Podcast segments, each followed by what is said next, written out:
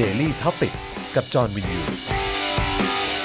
สวัสดีครับ ต้อนรับทุกท่านเข้าสู่ Daily Topics นะครับ ประจำวันที่ 17 พฤษภาคม 2564 นะครับ อยู่กับผม จอห์นวินยู นะครับ จอห์นชีวิตเข้าที่นะฮะ ชีวิตเข้าที่เข้าทางเออนะครับ เริ่มเข้าที่เข้าทาง ครับ นะครับ แล้วก็แน่นอนนะครับ วันนี้อยู่กับคุณปาล์มคนคุกนะครับ สวัสดีครับ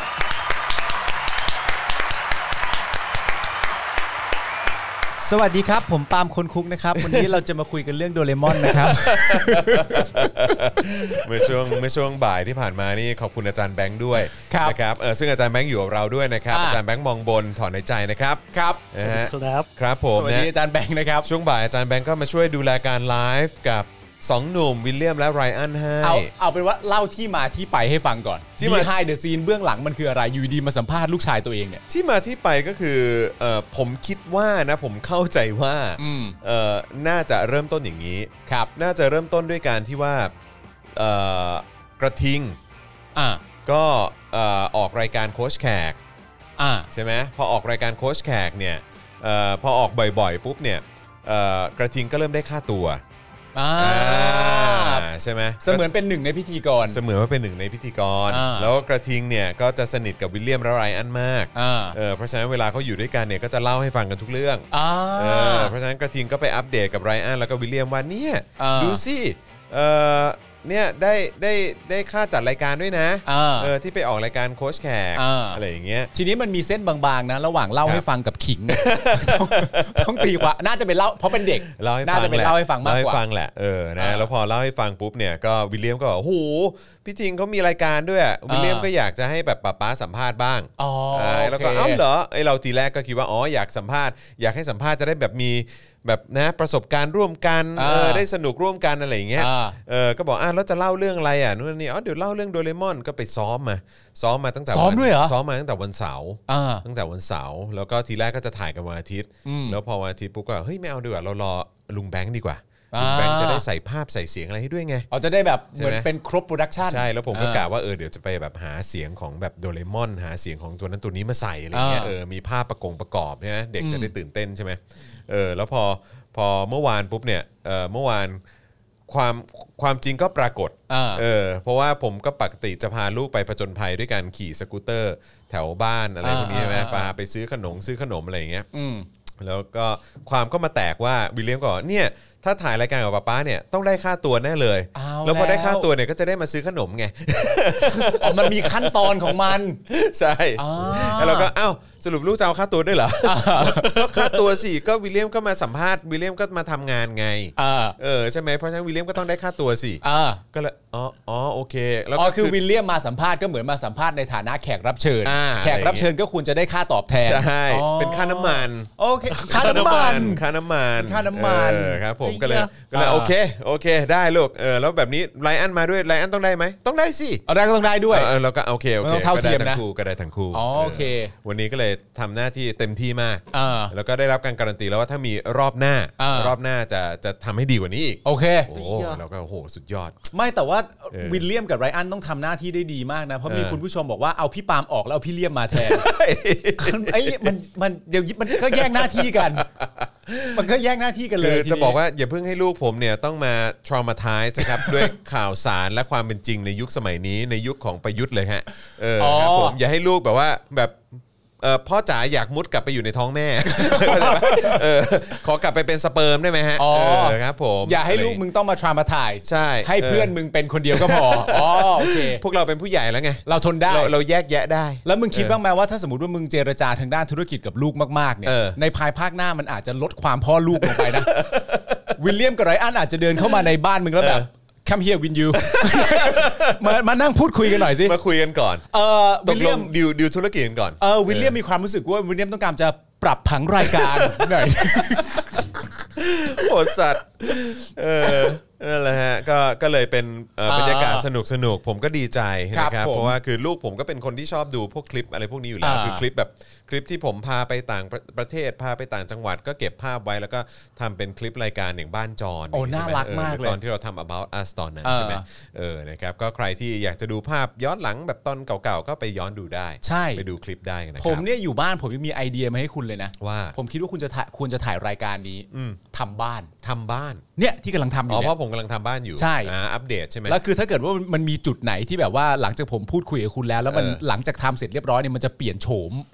ของจุดจุดๆนั้นไปเลยอะไรเงี้ before ย and after มันก็น่าสนุกดี เออน่าสนน่าส น่าส น น ขอบใจมากขอบใจ แล้วก็ มา ให้วิลเลียมกับไรอันมาช่วย เออ ตอกตะปู ตอกตะปูด้วยเออนะครับอ่ะเดี๋ยวเดี๋ยวเดี๋ยวรอติดตามไม่แน่เดี๋ยวอาจจะมีการแตกลายรายรายการก็ได้นะครั ครับผม นะฮะอ่ะแล้วก็ตอนนี้ที่ผมลืมไปนะครับก็คือผมยังไม่ได้ตั้งคลับเฮาส์เลย ใช่ครับ นะ ผม ครับนะเดี๋ยวเดี๋ยวฝากฝากเอ่อคุณปาล์มช่วย ครับ ช่วยเอ่ออ่านคอมเมนต์ก่อนละกันนะ คุณ ครับ ภูริพัฒน์นะครับ บอกว่าเพอเพอๆวิลเลียมอาจจะแย่งงานป้าโรซี่ไปอีกทีเลยก็ได้นะครับโอ้อันนั้นไม่ได้อันนั้นไม่ได้อันนั้นยิ่งใหญ่เกินไป เออวิลเลียมจะเขียนบทเลยนะ โอ้โหตายแล้วเออนะครับ คุณทิติพลบอกว่าจะว่าไปน่าจะมีรายการเด็กนะครับ เป็นการปลูกฝังค่านิยมยุคใหม่เอ้ยโอเค ครับผม คุณปลื้มปิติบอกว่าเดี๋ยวอีกหน่อยพี่เลี้ยมอาจจะซื้อหุ้นสโป๊กก็ได้นะ ฮะ คุณระวิวันถามว่าตอนนี้วิลเลียมพูด มะแรงฉาบ อ๋อ ชัดยังคะ ไม่ไม่พูดพูดพูดเป็นแมลงสาบแล้วฮะแมลงสาบ แมลงสาบแล้วนะครับ เออผมนี่นี่แปลว่าเคยดูคลิปเก่าโอ้โหขอบคุณมากนะครับนะฮะเออ มีคนบอกว่า รอความบันเทิงจากพี่ปามาหลายวันอ่าโอเคนะคบ มีเรื่องอัปเดตกันเยอะครับ โอ้หลายต่อหลายเรื่องครับ นะอืม เอ่อ แป๊บ รัศดรมาร์เก็ตโอเคครับผม ปึ๊บปึ๊บปึ๊บปึ๊บ คุณ VF ถามว่าเมื่อคืนแย่ขนาดต้องให้อลิซอนมายิงเลยเลยครับ อ๋อเออใช่ผมได้ข่าวว่าคืออะไรประตูนี่ขึ้นไม่โมงเหรอ คือผมมาแปลกใจมาก เออ เพราะว่าตอนที่มันเข้าช่วงทดเวลาบาดเจ็บ แล้วเหมือนจะได้ลูกเตะมุมลูกสุดท้ายเนี่ย อืม สกอร์เนี่ยมันอยู่ที่1ต่อหนึ่ง อืม และปกติสกอร์หนึ่งต่อหนึ่ง เส เนี่ มอย กันอยู่ มันจะไม่โกจะไม่ขึ้นมา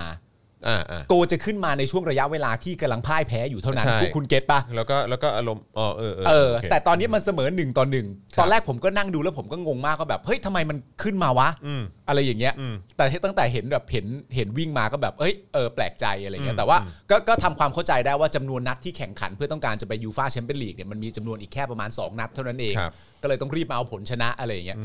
ม แล้วพอ ทุก เทรนด์ แต้มสำคัญ ใช่ เออ แล้วพอเทรนด์มันเปิดปุ๊บมาเสร็จเรียบร้อยเนี่ย คือ ครับ แม่งมองเห็นเลยว่าวิถีบอลแม่งต้องมาตรงหัวไอ้อลิซอนแน่ๆ แล้วมันตัวสูงด้วยเหรอใช่ไหม มันตัวสูงด้วย เออ แล้วเหมือนประมาณว่า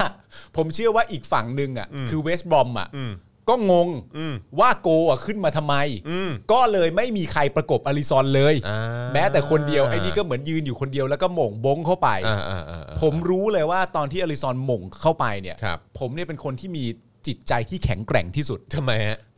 ที่ลูกไม่ตื่นอ่ะ เออ เพราะกู แบบ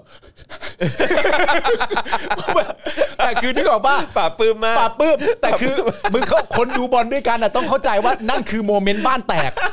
นั่นคือโมเมนต์บ้านแตก เออจริงๆ แต่ว่า จริงๆ ลูกเนี่ยหลับอยู่ เออเออเออ ช่วงชีวิตผมในช่วงหนึ่ง เออ ปีกับ 7 เดือนที่ผ่านมาเนี่ย ครับ ผมผ่านการดูบอลโดยไม่มีเสียงมา เออ เป็นปีๆแล้ว เออเออเอออันนี้อันนี้ผมเข้าใจผมเล่นผมเล่นเกมเวลา อ่า ลูกนอนอยู่เนี่ย เออ ผมก็เล่น PlayStation แล้วเป็น เออ เกมยิงใช่ไหม เออ ก็ต้องก็ต้องปิดเสียงหรือไม่ก็ต้องใส่หูฟัง ถูกต้อง ใช่ มันต้องทำแบบ ก็เหมื นี้ อกัน เพราะฉะนั้นผมก็ดูบอลปิดเสียงมาเรื่อย เออ แล้วพอจังหวะที่ยิงเข้านาทีที่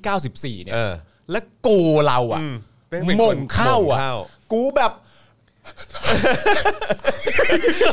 มีใครมีใครสัมผัสได้มีใครรู้บ้างไหมว่ากูติดีใจขนาดไหน โอ้โห เออเพลงเงียบๆฮะใช่ฮะคุณเพชรมงคลครับ ใช่ใช่ ออครับ ตื่นเต้น ผม และน่าประทับใจมาก สุดยอด แล้วแฟน ว่ะม่ง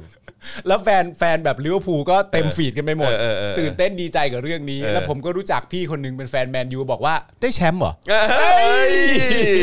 โอ้โหอารมณ์ว่าจะดีใจอะไรขนาดนั้น จะดีใจอะไรขนาดนั้น อย่างสูงสุดที่มันจะจบได้ก็ประมาณอันดับ4ี่ โอ้ครับผมโอเคโอเคเออนะฮะ เข้าใจเข้าใจเข้า ก็ ใจ ก็ยินดีด้วยฮะ ครับขอบคุ ผ ณมากครับขอบคุณ นะฮะ มากครับ เออแต่เขาบอกว่าเลสเตอร์ได้ FA ใช่ไหม ใช่ แต่ว่าเขาบอกให้เปรียบเทียบตอนได้พรีเมียร์ลีกกับได้ FA อะมันมีอะไรต่างกัน เออ อืมแต่ว่าแนะนำแนะนำให้ให้ลองไปดูตอนฉลอง you know you know y e you know you know you know you know Yeah เออ you know ไม่เอาแล้วเอาเลี่ยมมาจัดรายการดีกว่า ไม่ปลอดภัยว่ะ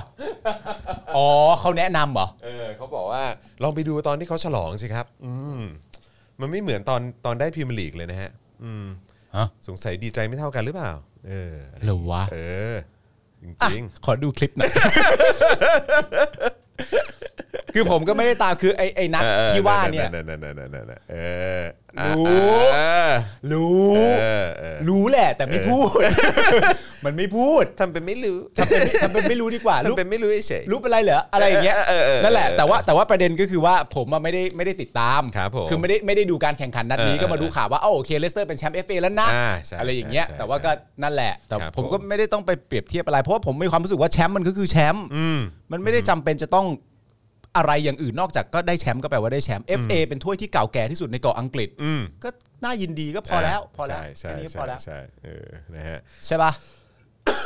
ใช่ปะครับคุณผู้ชมครับ ใช่ไหมฮะอืม เนอะ ครับผม ครับ นะฮะคุณนักเรียนบอกว่าผมชอบนะเออชอบอะไรฮะชอบอะไร ชอบชอบที่อดิสันหมงเข้าอะครับ อ๋อครับผมอืมนะฮะอ่าโอเคนะครับก็เข้ามาแล้วใครที่เข้ามาแล้วขอความกรุณานะครับกดไลค์แล้วก็กดแชร์กันด้วยนะครับแล้วก็อย่าลืมนะครับเอ่อสามารถสนับสนุนเติมพลังให้กับพวกเราได้นะครับ ผ่านทางบัญชีกสิกรไทยนะครับ0698975539 หรือสแกน QR Code ก็ได้นะครับผมนะฮะ ครับ ช่วยกันเติมพลังหน่อยนะครับ อย่าลืมพี่โรซี่นะครับเขามาเช็คผลงาน อ่า ทุกวัน อ่าน นะครับถ้าผลงานไม่ดีนี่เราเสี่ยงโดนยุบรายการนะครั ใช่แล้วเราก็เถียงไม่ได้ด้วยเพราะว่าเราเป็นรายการประชาธิปไตย ใช่ครับผม เราก็ต้องไป ถู ตาม ครั เนื้อผ้า ะฮะเราดูตามเนื้อผ้าครับ ใช่ครับ ผ ผม ม นะฮะอ่าโอเคนะครับแล้วก็นอกจากนี้ยังสามารถสนับสนุนพวกเราได้นะครับ ผ่านทาง YouTube Membership นะครับกดปุ่มจอยหรือสมัครข้างปุ่ม subscribe ได้เลยนะครับนี่นะฮะก็เข้าไปเลือกแพ็กเกจในการสนับสนุนกันได้นะครับแล้วก็อย่าลืมกดกระดิ่งหรือว่าสั่นระฆังไว้ด้วยนะครับจะได้เตือนทุกๆครั้งที่มีไลฟ์มาให้คุณได้ติดตามกันนะครับอ่าส่วนทาง Facebook นะครับใครที่อยากจะเป็นซัพพอร์เตอร์พวกเราก็สนับสนุนได้ด้วยการกดปุ่ม Become a supporter ที่หน้าแรกของแฟนเพจ Daily Topics นะครับหรือว่าใต้ไลฟ์นี้นะครับจะมีปุ่มสีเขียวอยู่นะครับก็คือปุ่ม Become a supporter นั่นเองนะครับ ครับ อันนี้ก็สามารถไปกดปุ่มสนับสนุนเราแบบรายเดือนได้ผ่านทาง Facebook นะครับ ครับ แล้วก็ยังส่งดาวเบิร์นดาวเข้ามาได้เลยนะครับเยอะๆเลยนะครับนะฮะส่งเข้ามานะครับแล้วก็ยังสามารถไปช้อปปิ้งกันได้ที่ Spoke Dark Store ด้วยเอ่อด้วยนะครับผม ครับ นะฮะ ผม เอ่อมีคนบอกว่าพี่เลี่ยมซื้อรายการไว้แล้ว พี่เลี่ยมซื้อรายการไว้แล้วเหรอครับ ใช่ครับผม ครับผม ทักษิณก็ซื้อประยุทธ์ไปแล้วครับ ครับผมนะฮะแล้วก็อย่าลืมใครที่อยู่ต่างประเทศนะครับสนับสนุนเราได้ผ่านทางเพย์พานั่นเองนะครับ ค เดี๋ รับ ยวเอ่ออาจารย์แบงค์จะแปะลิงก์ไว้ให้นะครับ ในช่องคอมเมนต์นั่นเองนะครับ ครับ อ่ะแล้วก็เดี๋ยววันนี้เดี๋ยวเรามาดูหัวข้อข่าวกันด้วยนะครับอ๋อแล้วก็มีประเด็นนี้ด้วยนี่ มีประเด็นเอิ่ม ประเด็นคุณอแมนด้า ใช่ประเด็นคุณ Amanda อแมนดา Ogden เออนะครับก็ยังไงอ่ะคือเธอเข้ารอบ 10 คนสุดท้ายปะหรือ สิบ ว่า เข้า เข้ารอบ 10 คนสุดท้าย สิบเข้า แต่ด้ ไม่เข้าห้า รอบห้าอ่าครับ ซึ่ง ผม รอบ 5 เนี่ย ผมก็เชื่อเหลือเกินว่าเป็นเนาะอย่างที่ผมบอกคุณตอนก่อนเข้ารายการว่า นอกจากเราต้องการจะหวังให้คนในประเทศไทยเนี่ยหรือว่าตัวแทนจากประเทศไทยเป็นผู้ชนะได้ที่หนึ่งหรือว่าได้มงแล้วเนี่ย ครับ ซึ่งมันก็น่ายินดีกับประเทศของเราเองเรายังลุ้นเป็นอย่างมาก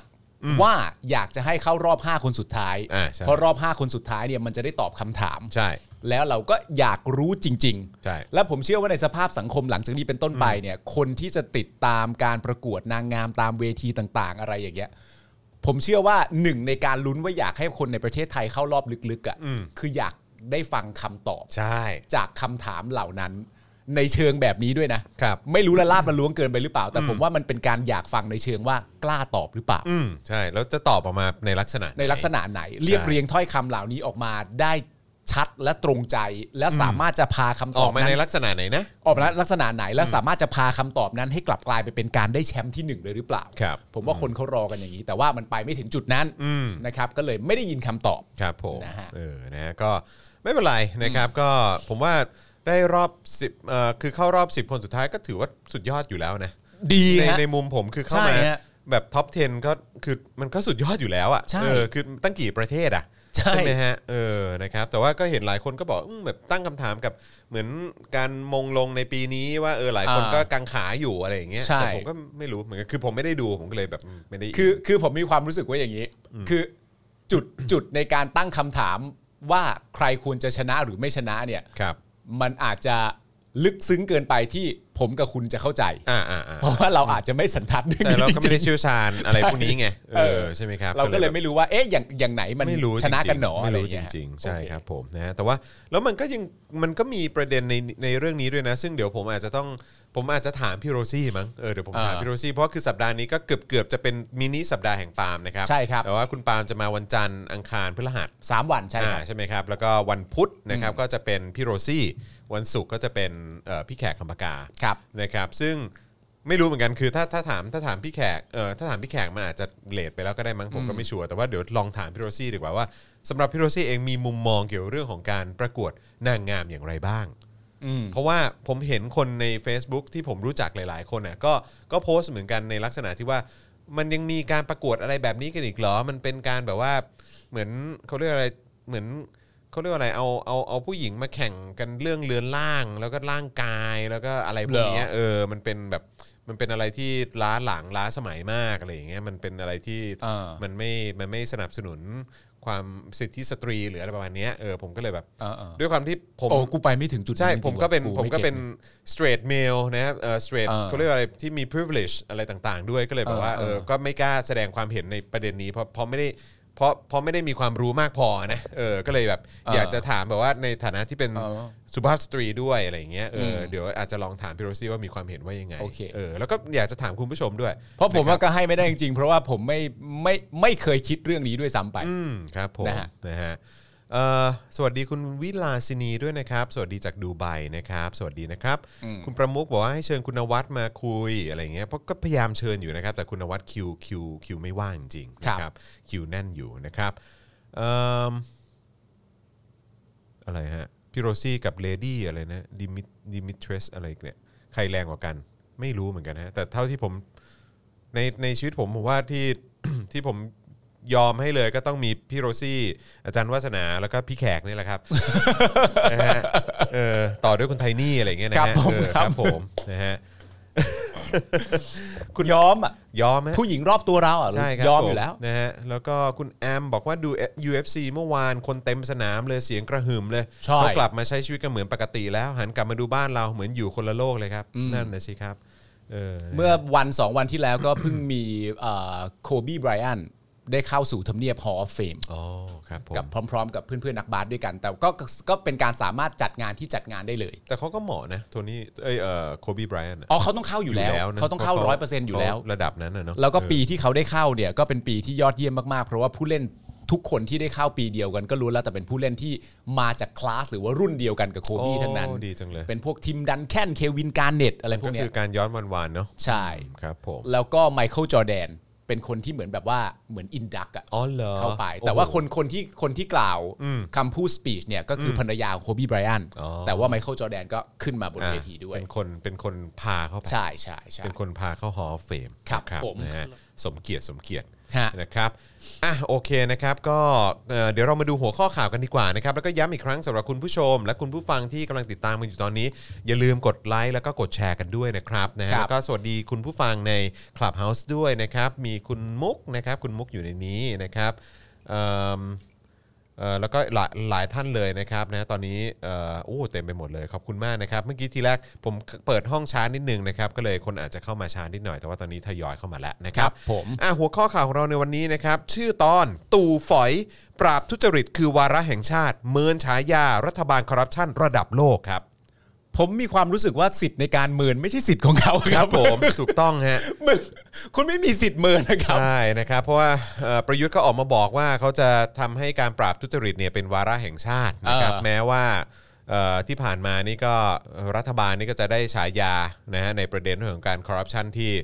ติดอันดับโลกจริงๆ ใช่ นะครับ ผมมีความรู้สึกว่าคนบางคนก็อาจจะต้อง รับ รับเรื่องอะไรพวกนี้ไปก่อน อ่า ก่อน ใช่ ที่จะปฏิเสธ ผมเคย ใช่ ดูสแตนด์อัพคอมเมดี้ ครับ แล้วเขาก็เล่าให้ฟังว่ามีแบบเหมือนแบบเพื่อนผู้หญิงคุยกันอะไรเงี้ยแล้วผู้หญิงก็เล่าให้ฟังว่าเออผู้ชายนี่ไม่ดีเลยอะไรต่างๆกันานาเนี่ยแล้วผู้หญิงอีกฝั่งหนึ่งเนี่ยไม่ได้รู้จักผู้ชายที่เป็นแฟนคนนี้เลย ครับ แต่ก็สามารถที่จะพูดได้ว่าหูแม่งโคตรเลวเลย ทันที ทันที ทันที แม่งแม่งโคตรเลวเลย เขาเรียกว่าผสมโรงนะ ผสมโรง เอคบ แล้วก็มีอีก ผ อันหนึงประมาณแบบสมมติว่าใครสักคนหนึ่งด่าใครสักคนหนึ่งว่ามึงอะแม่งเฮีย เออ แล้วอีกคนหนึงก็แบบกูว่ากูไม่เฮียมันอาจจะไม่ใช่สิทธิ์มึงตัดสินหรือเปล่า มันอาจจะเป็นสิทธิ์คนรอบข้างหรือเปล่า เออเออเออจริงจริงจริง แต่ถ้า นะครับ ตู่เมินก็ก็แปลว่าเขาเมิน ครับผม เอออ ม ตู่ฝอยนี่เหมือนหมูฝอยปะ เออไม่รู้เหมือนกันเออ อ่ะโอ นะ เค ครับอ่ะคราวนี้หัวข้อข่าวของเราที่วันนี้จะมาคุยกันนะครับก็จะมีประเด็นโควิดระบาดหนัก 8 เรือนจำนะครับ ครับ ติดเชื้อมากที่สุดเกือบทะลุหมื่นรายเลยนะครับ ซึ่งอันนี้ถือว่าน่าน่าเป็นห่วงแล้วก็น่ากังวลมากๆนะครับเอิ่มแล้วก็ ซึ่งอันนี้เดี๋ยวเราจะแยกเป็นเป็นในพาร์ตต่างๆนะครับ ครับ เอ่อของของในส่วนของเรือนจำแต่ละที่นะครับ ครั แล้ บ วก็เอ่อพื้นที่ 27 คลัสเตอร์ในกรุงเทพครับ ครับผม มีถึง 27 คลัสเตอร์เลยนะครับ อืม นะฮะที่มีการเอ่อติดโควิดกันนะครับ น่า ครับ เป็นห่วงนะครับ มีอะไรบ้าง เดี๋ยวคอยติดตามกัน มีตรงไหนบ้าง เดี๋ยวติดตามกันได้นะครับ ครับ แล้วก็มีประเด็นเรื่องของวัคซีนนะครับที่เดี๋ยวจะมาคุยกันนะครับ แล้วก็ประเด็นหมอยงครับโพสต์ พระพิคเนตเหยียบโควิด -19 จมธรณีนะครับ เป็นขวัญกำลังใจยามเผชิญวิกฤตโควิดครับ ครับ อื ผม นะฮะก็ ขอบคุณครับ พระพิคเนตจะมาช่วยพวกเราให้หลุดพ้นจากปัญหาโควิดนะครับ ครับ นะฮะชมรมแพทย์ชนบทตัดพ้อนะครับเศร้าครับ งบสาธารณสุข แล้วก็งบเอ่อที่เกี่ยวกับเรื่องของการบริการสังคมปี 65เนี่ยถูกตัดเยอะกว่างบกองทัพนะครับอืมนะครับบางทีอันนี้อาจจะเป็นปัญหาเรื่องของการจัดเรียงลำดับความสำคัญ อย่างหนัก ใช่ ซึ่งผมคิดว่าทางชมรมแพทย์แพทย์ชนบทเนี่ยน่าจะไม่มีความรู้มากพอหรือเปล่า ไม่มีความพูมากพอในเรื่องใดฮะ ช่คือไม่มีความรู้เรื่องของความมั่นคงไง อ่า เออ ความมั่นคงมันสำคัญกว่าครับ อ่าอ่า อืม อ่าอ่า ความมั่นคงแล้วก็งบกองทัพมันสำคัญกว่าเรื่องของสาธารณสุข ใช่ แล้วก็เรื่องของการบริการสังคมอะไรต่างๆนะค ค รั รั บบ ผม นะฮะการจัดสรรภาษีมันต้องไปที่กองทัพมันก็คงถูกแล้วล่ะครับ น่าจะเป็นขั้นตอนที่ถูกต้อง ใช่ แล้ว ไม่งั้นรัฐบาลที่ปราดเปรื่องขนาดนี้เขา ครับ คงไม่เสนอมาแบบนี้หรอกนะครับ คือการเรียงระดับความสำคัญอย่างที่คุณจรพูดเป็นสิ่งที่สำคัญมาก ใช่ นะครับ อืม แล้วในประเทศไทยเราถามจริง ๆ ถามคุณผู้ชมจากใจเลย ครับ มีอะไรสำคัญกว่ากองทัพเหรอครับ ใช่อืม ประเทศไทยเราเองอ่ะเพราะฉะนั้นก็แย่ แยกแยะนิดนึง ต้องแยก นะฮะ แยะ ชมรมแพทย์ชนบทนี่ผมคิดว่าต้องนะฮะ ใช่ฮะ ต้องทำความเข้าใจใหม่นะฮะ ผมใช้คำพูดนี้แล้วกันว่า กองทัพเชียวนะครับ อืมกองทัพเชียวนะครับ นี่เรากำลังพูดถึงกองทัพไทยเชียวนะครับโอ้โห นะครับอืมนะฮะ ยอดดิ ครับกระสุนมันสำคัญกว่าวัคซีนนะฮะ โอ้แน่นอนครับ นะครับ ในขณะที่หลาย ๆ คนก็พูดว่าอาวุธในการต่อสู้กับโควิด มัน ครับ คือวัคซีน เออ แต่กระสุนล่ะ กระสุนจะไม่สำคัญเชียวเหรอ ใช่ ไม่ได้ฮะ เขาเบิกกันทีหนึ่งขนาดยิงกันในกรุงเทพเนี่ยเขาเบิกกันเป็นแสนนัดเลยนะ เออกองทัพเชียวนะฮะ ใช่ครับ โอ้โห นะฮะอ่ะแล้วก็เดี๋ยวมาย้อนดูพฤติกรรมประสิทธิ์เจียวกกกันหน่อยดีกว่านะฮะกรณีตุนเหยื่อพันล้านนะครั ครับ นะฮะแล้วก็วันนี้เขาก็มอบตัวแล้วนะ อืม นะครับ แล้วก็ตัดพ้อว่าอืมโดนกลันแกล้งอะนะเขาก็เลยแบบว่าเขาก็เลยเขาก็เลยโดนอะไรแบบนี้ ใช่ นะครับนะแต่ว่าก็นี่ตามสื่อต่างๆ ที่เขาบอกเลยนะว่า อืม โอ้โหเป็นการตุนหรือเปล่า อ่า เออตุนเหยื่อพันล้านเลย อืม อะไรอย่างเงี้ยนะครับ ซึ่งก็ขัดก็ก็ก็จะขัดกับการ ก็แปล เป็ ก น ใจ คน เหมือนกันนะ ที่ดีนะ เป็นไปได้ยังไงเนาะ เออ นะครับ ก็คนดีมักโดนกลั่นแกล้งอะเนาะอืม ใช่ ค ค รั รั บบ ผ ผม ม อืม ประชาชนก็เช่นกันครับ ใช่นะครับไพบูลย์เมินข้อเสนอนายกคนนอกนะครับนะฮะบอกว่าเลื่อนลอยนะครับมั่นใจว่าประชาชนสนับสนุนประยุทธ์นะครับ เพราะว่าประยุทธ์เนี่ยทำหน้าที่เอ่อในฐานะเขาเรียกว่าอะไรนะเป็นผู้นำประเทศ ครับ ที่มีผลงานดีเป็นอันดับต้นๆของโลกเลยนะ ใครพูด ไพบูลย์ ไพบูลย์นี่คือไพบูลย์นิติตะวันปะ ใช่ที่เป็นรองหัวหน้าพักพลังประชารัฐอ่ะที่เขาที่เขายุบพักตัวเองอะ อ่า เออใช่ไหมแล้วเขาก็มา อ่า อยู่ในพักพลังประชารัฐซึ่ คื ง อผม ตอนนี้ เออ ก็ยังไม่มีคำตอบว่าอยู่อันดับเท่าไหร่ เ ของ ลำดับ ลิส อ่า ใช่ไหมฮะ เข้าใจ ออ เข้าใจ ครับผมแต่ว่าเป็นรองหัวหน้าพักนะ ไพบูลย์นี่คือไพบูลย์นิติตะวัน ซึ่งเป็นคนเดียวกับน้อมนำใช่ไหม อ่าใช่ครับผม ซึ่งเขา พระ เป็น พุทธเจ้าอ่ะ เขาเป็นพักเขามีพักของตัวเองใช่ อ่า ปะ ใช่ครับ ในตอนแรกที่เริ่มต้นการ ใช่ เลือกตั้ง ใช่ใช่ แต่หลังจากนั้นเนี่ยเขาได้ยุบพักของตัวเอง อืมอืมอืม ซึ่งถามว่าคนแปลกใจไหมเนี่ยคนก็ไม่ได้แปลกใจเท่าไหร่เพราะว่าในการแสดงออกตามการออกช่องโทรทัศน์ต่างๆ ตั้งแต่ อืม ตอนแรกเนี่ย ครับ ก็มีแนวโน้มว่าดูเหมือนจะชัดเจนว่าสนับสนุนใครตั้งแต่แรกอยู่แล้ว ใช่ใช่ใช่ใช่ อ๋อผม ใช่ แค่อยากทำความเข้าใจว่าเขาเป็นใครเท่านั้น ใช่ครับ ฮะ ผม โอเคโอเค นะ โอ ฮะ เค อ่ะแล้วก็แน่นอนนะครับประเด็นนี้เลยนะครับนายกประกาศให้การแก้ปัญหาทุจริตเนี่ย ทุจริตคอร์รัปชันเนี่ยนะครับเป็นวาระแห่งชาติครับนะฮะหลังจากผ่านมา 7 ปีนะครับประยุทธ์ก็บอกว่าเนี่ยแหละนะครับการปราบทุจริตเนี่ยนะครับต้อง ครับ เป็นวาระแห่งชาติแหละ อืม เออนะครับก็เดี๋ยวมาดูกันนะครับแล้วเดี๋ยวเรามาย้อนดูสถิติหน่อยดีกว่า ครับ นะครับว่าไอ้ปัญหาการทุจริตใน 7 ปีที่ผ่านมาตั้งแต่คอสชก้าวเข้ามา อืม เสียสละบริหารประเทศเนี่ยนะครับ ครับ ไอ้ปัญหาทุจริตเนี่ยมันลดลงไปไหม แล้วทำไมทำไมผ่านมา 7 ปี มันจะต้องเป็นวาระแห่งชาติ อืม ล่ะ ก็แปลกใจจังเลยนะครับนึก ครับ ว่าเขาเข้ามาแล้วมาปราบโกง อืม นะครับนะฮะ คือข่าวเนี้ยคือนายกประกาศให้การแก้ปัญหาการทุจริตเป็นวาระแห่งชาติใช่ไหมครับ ใช่ครับ ซึ่งณ ผม ตอนนี้มันก็มีวาทกรรม ครับ ที่ฝั่งสลิมชอบใช้กันอยู่ก็คือเริ่มที่ตัวเอง อ่าใช่ใช่ ใช่ไหมฮะ ใช่ใช่ ไม่รู้ว่าท่านทราบ คงไม่ได้เริ่มนะฮะ อ่า เพราะว่าคือเขาเขาอาจจะมองว่าเขาไม่ใช่สลิมไง อ๋อเขาไม่เกี่ยวข้องกัน เขาเป็นผู้เสียสละ อ๋อโอเค มครับผม แต่หมายผมกำลังหมายถึงประเด็นในการเอ่อในการปราบธุรกิจหรือว่าปราบ เออ คอร์รัปชัน ปราบ นั่นแหละ ทุจริต ปราบทุจริต เออเอออ อะไรอย่างเงี้ยผมผมก็แค่เอ้ยถ้า มันมันสามารถจะใช้ประเด็นการเริ่มที่ตัวเองได้ไหม เออ ะไร ก็ งี้ย อยากรู้เหมือนกันนะครับนะฮะ เอ่อครับผมนะฮะแล้วก็เอ่อมีเดี๋ยวเราจะมารวมกรณีการถูกดำเนินคดีม .112 นะครับหลังวิจารณ์การจัดการวัคซีนโควิด -19 กันหน่อยดีกว่านะครับ ต้องมาดูกันนะครับว่าวิจารณ์เอ่อการจัดการวัคซีนโควิด -19 กับการดำเนินคดีม .112 เนี่ยนะครับ มันไปด้วยกันยังไงนะครับ เดี๋ยวต้องมาดูกันนะฮะการวิจารณ์เรื่องของการจัดการวัคซีนโควิด -19 ครับ กับการดำเนินคดีม .112 ครับ นะครับ มันไปด้วยกันยังไง ครับ เดี๋ยวเราต้องมาดูกัน เราต้องมาทำความเข้าใจไปพร้อม ๆ กัน ใช่ครับ เพราะ ผม เดี๋ยวจะงงและอาจจะไปแบบไปพูดไม่ดีหรือไปกล่าวหาในจุดที่ไม่ถูกต้องเราต้องทำความเข้าใจร่วมกันซะก่อนว่าเออ นั่นเลย มัน ครับ เป็นยังไง นะฮะเอ่อแล้วก็มีอีกเรื่องหนึ่งนะครับ ก็คือคอรมอปฏิเสธนะครับว่ามีมตินะครับให้ไทยไปขอเจรจาเข้าร่วม CPTPP อืม เปิดเผยว่ามีแค่การอนุมัติขยายเวลาเพิ่มอีก 50 วัน ครับ ซึ่งเดี๋ยวเราจะมาดูข้อดีข้อเสียกันดีกว่านะครับว่าไอ้ CPTPP เนี่ยนะครับใครได้ใครเสียนะครับ ครับ อืมนะครับอ่ะอันนี้ก็คือหัวข้อทั้งหมดนะครับเดี๋ยวเราจะเน้นไปที่ประเด็นใหญ่ๆแล้วกันนะครับอะไรที่มันยิบย่อยเราอาจจะไม่ได้ไปจับมากนะครับ ครับ นะแต่ว่าเอ่อประเด็นไม่ว่าจะเป็นเรื่องของโควิด ในเรือนจำนะครับเรื่องของเอ่อการปราบทุจริตว่าเป็นวาระแห่งชาติ เดี๋ยวเราจะคุยกันนะค ค รั รับ บ ประสิทธิ์เจียวกกอะไรเนี่ยเดี๋ยวก็จะคุยกันนะค ค รั รับ บ นะฮะแล้วก็เรื่องของงบอะไรต่างๆ ก็มีด้วยอ่ะเดี๋ยวเราจะเน้นไปที่ประเด็นนี้แล้วกัน ครับ ไม่แนี่ยภัยภัยบูลย์เราอาจจะไปไวๆแล้วกัน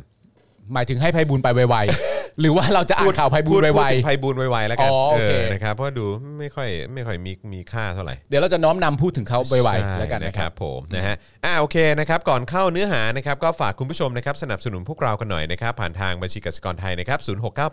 0698 975 539 หรือสแกน QR Code ก็ได้นะครับผมนะฮะอ่ะโอเคนะครับเดี๋ยว เดี๋ยวเราจะมาเริ่มกันนะครับในประเด็นโควิดระบาดหนักใน 8 เรือนจำกันหน่อยดีกว่านะครับ ครับ ซึ่งอัปเดตล่าสุดเนี่ยเอ่อที่ติดเชื้อมากสุดนี่เกือบทะลุหมื่นรายเลยนะครับ ครับผม นะฮะประเด็นเรื่องคลัสเตอร์เรือนจำครับนะฮะก็เป็นที่จับตานะครับหลังจากกรมราชทัณฑ์นะครับเปิดเผยตัวเลข เรือนจำกรุงเทพครับว่ามีผู้ติดเชื้อทะลุแล้วเนี่ยนะครับหลายพันคนเลย ครับ นะ รายงานข่าวแจ้งว่านะครับจากการตรวจคัดกรองเชิงรุกในเรือนจำแล้วก็ทันทสถานในพื้นที่เสี่ยงเนี่ยนะครับระหว่างวันที่ 12 ถึง 16 พฤษภาคมที่ผ่านมาเนี่ยนะครับพบว่าตัวเลขของผู้ต้องขังที่ติดเชื้อโควิดเนี่ยนะครับรวมทั้งหมดจาก 8 เรือนจำนะครับ 9,783 คน จะหมื่นแล้ว ในกรุงเทพก็คือเรือนจำพิเศษกรุงเทพเนี่ยติดเชื้อนะครับ1,960 คน ครับ จาก 3,023 คน อันนี้คือเกินครึ่งแน่นอน อืม เกิน 50% ครับ ทันทสถานหญิงกลางติดเชื้อไป 1,039 คนจาก 4,488 คน ครับ เรือนจำคลองเปรมนะครับติดเชื้อ 1,016 คน จากผู้ต้องขัง 8,088 คน ครับ เรือนจำพิเศษธนบุรี ติดเชื้อไป 1,725 คน จากผู้ต้องขัง 4,015 คน ทันทสถานบำบัดพิเศษกลางนะครับติดเชื้อ 12 คนจากทั้งหมด 5,876 คน ครับ เรือนจำกลางฉะเชิงเซา43 คนนะครับจาก 2,671 คน ครับ เรือนจำนนทบุรีนะครับ59 คนนะครับจากผู้ต้องขัง 2,661 คน เรือนจำกลางเชียงใหม่นะครับก็เช่นเดียวกันนะครับ ครับ ก็มีการตรวจเชื้อกันไปนะครับแล้วก็ติดเชื้อจำนวนถึง 3,929 คน จาก 6,469 คนครับ นี่ก็เกินครึ่ง อันนี้ก็เกินครึ่งเหมือนกันนะค ครั รับบ ซึ่งเมื่อช่วงเช้าวันนี้เนี่ยนะครับองค์การบริหารส่วนจังหวัดเชียงใหม่ ผู้ว่าราชการจังหวัดเชียงใหม่ รองแม่ทัพภาคที่ 3 รองอธิบดีกรมราชทัณฑ์นะครับแล้วก็นายแพทย์สาธารณสุขจังหวัดเชียงใหม่นะครับรวมถึงรองเจ้ากรมแพทย์ทหาร ผู้บัญชาการเรือนจำกลางเชียงใหม่ก็มาแถลงข่าวร่วมกัน ครับ แล้วก็ให้ข้อมูลว่าพบการแพร่ระบาดเกิดขึ้นเมื่อวันที่ 20 เมษายนที่ผ่านมา อืม นะครับแล้วก็พบผู้ต้องขังตอนนั้นเนี่ยนะครับติดเชื้อ 37 รายจาก 82 รายในแดนแรกรับนะครับแล้วก็มันก็มีการแพร่กระจายต่อเนื่องมานะครับเพราะว่าผู้ต้องขังเนี่ยต้องทำกิจกรรมร่วมกันในแดนอื่นด้วย ครับ นะครับแล้วท้ายที่สุดตอนนี้อัปเดตล่าสุดก็คือ มีผู้ติดเชื้อจำนวน 3,929 คนนะครับที่ ครับ เรือน ผม จำกลางเชียงใหม่นะครับ อืม เกินครึ่งไปแล้วนะครับ ครับ น่าจะประมาณเท่าไหร่70%ได้ไหมเนอะเพราะว่า3,900จาก6,000 กว่า ใช่ เนอะเออนะครับถือว่า โอ้โห เยอะจริงๆเยอะจริงๆ เยอะนะ นะครับเพราะฉะนั้นก็เป็นเรื่องที่น่าเป็นเออเป็นเรื่องที่น่าเป็นห่วงนะครับแม้ว่าพวกเขาจะเป็นผู้ต้องขัง ครับ นะครับนะฮะก็อย่างไรก็ตามก็เป็นเพื่อนมนุษย์ด้วยกันครับ อืม ก็ต้องคุณภาพชีวิตเขามันก็ต้องดีกว่านี้ครับ นะฮะแล้วก็ความปลอดภัย ครั ใน บ เรื่องของทางด้านสาธารณสุขอะไรต่างๆ ก็ควรจะต้องดีกว่านี้นะครับ อันนี้อาจจะเป็นพาร์ทหนึ่งนะครับที่มันทำให้เอ่อถูกแบบหยิบยกขึ้นมา พูดถึงกันเยอะในเรื่องของคุณภาพ หรือว่าการดำเนินการต่างๆ ในเรือน เรือน จำ จำ ไทยนะครับผมวันก่อนนี่ผมถ้าจำไม่ผิดนี่มันจะมีเหมือนแบบคล้าย ๆเป็นเป็นคลิปเอ้ยเป็นภาพหลุดออกมานะ ภาพหลุดว่า ผมไม่แน่ใจน้องน้องน้องกริ่งใส่ข้อมูลนี้มาหรือเปล่านะครับเพราะว่าวันนี้เอ่อช่วงเช้าผมส่งผมส่งข้อมูลนี้ไปให้น้องกริ่ง แล้วก็ทีมงานของเรานะครับ เพราะว่ามันเป็นข่าวจากทางถ้าจำไม่ผิดน่าจะเป็นยอนหับปะ อืม คือเป็นสำนักข่าวของเกาหลีมั้ง ฮะ เออนะครับแล้วเขาเขาได้ภาพข้างในเรือนจำมาฮะ เออ เขาได้ภาพข้างในเรือนจำของไทยมานะครับถ้าเกิดจำไม่ผิดนะเออนะครับแล้วก็มันเป็นภาพที่เห็นถึงความแออัดนะเนี่ยเนี่ย อ๋อ เนี่ย อันนี้ เนี่ยเนี่ย เหรอ เอาเอาเอาเอาเป็นเอออันเนี้ยครับนะครับเดี๋ยวลองดูนะครับผมไม่แน่ใจน้องน้องกริ่งเขาได้สรุปข่าวนี้มาหรือเปล่านะครับ แต่ว่ามันก็เป็นภาพที่ที่น่าตกใจจริง ๆ แหละนะครับเดี๋ยวเดี๋ยวขอขอเช็คก่อนนะว่าเอ้ยผมผมว่าเดี๋ยวเดี๋ยวเดี๋ยวเดี๋ยวเดี๋ยวเช็คให้ชัวร์ก่อนดีกว่าอาจารย์แบงค์ แล้วค่อยค่อยให้ เดี๋ยวเช็คให้ อีกที ชัวร์ก่อน เออ นะครับ แล้วเดี๋ยว เดี๋ยวค่อยดูอีกที แต่ ถ้า ดูลักษณะแล้วนี่เหมือนเหมือนน่าจะเป็นภาพจากกล้องวงจรปิด ใช่ครับผม คือเหมือนเมาส์เมาส์กันว่า เหมือนประมาณว่า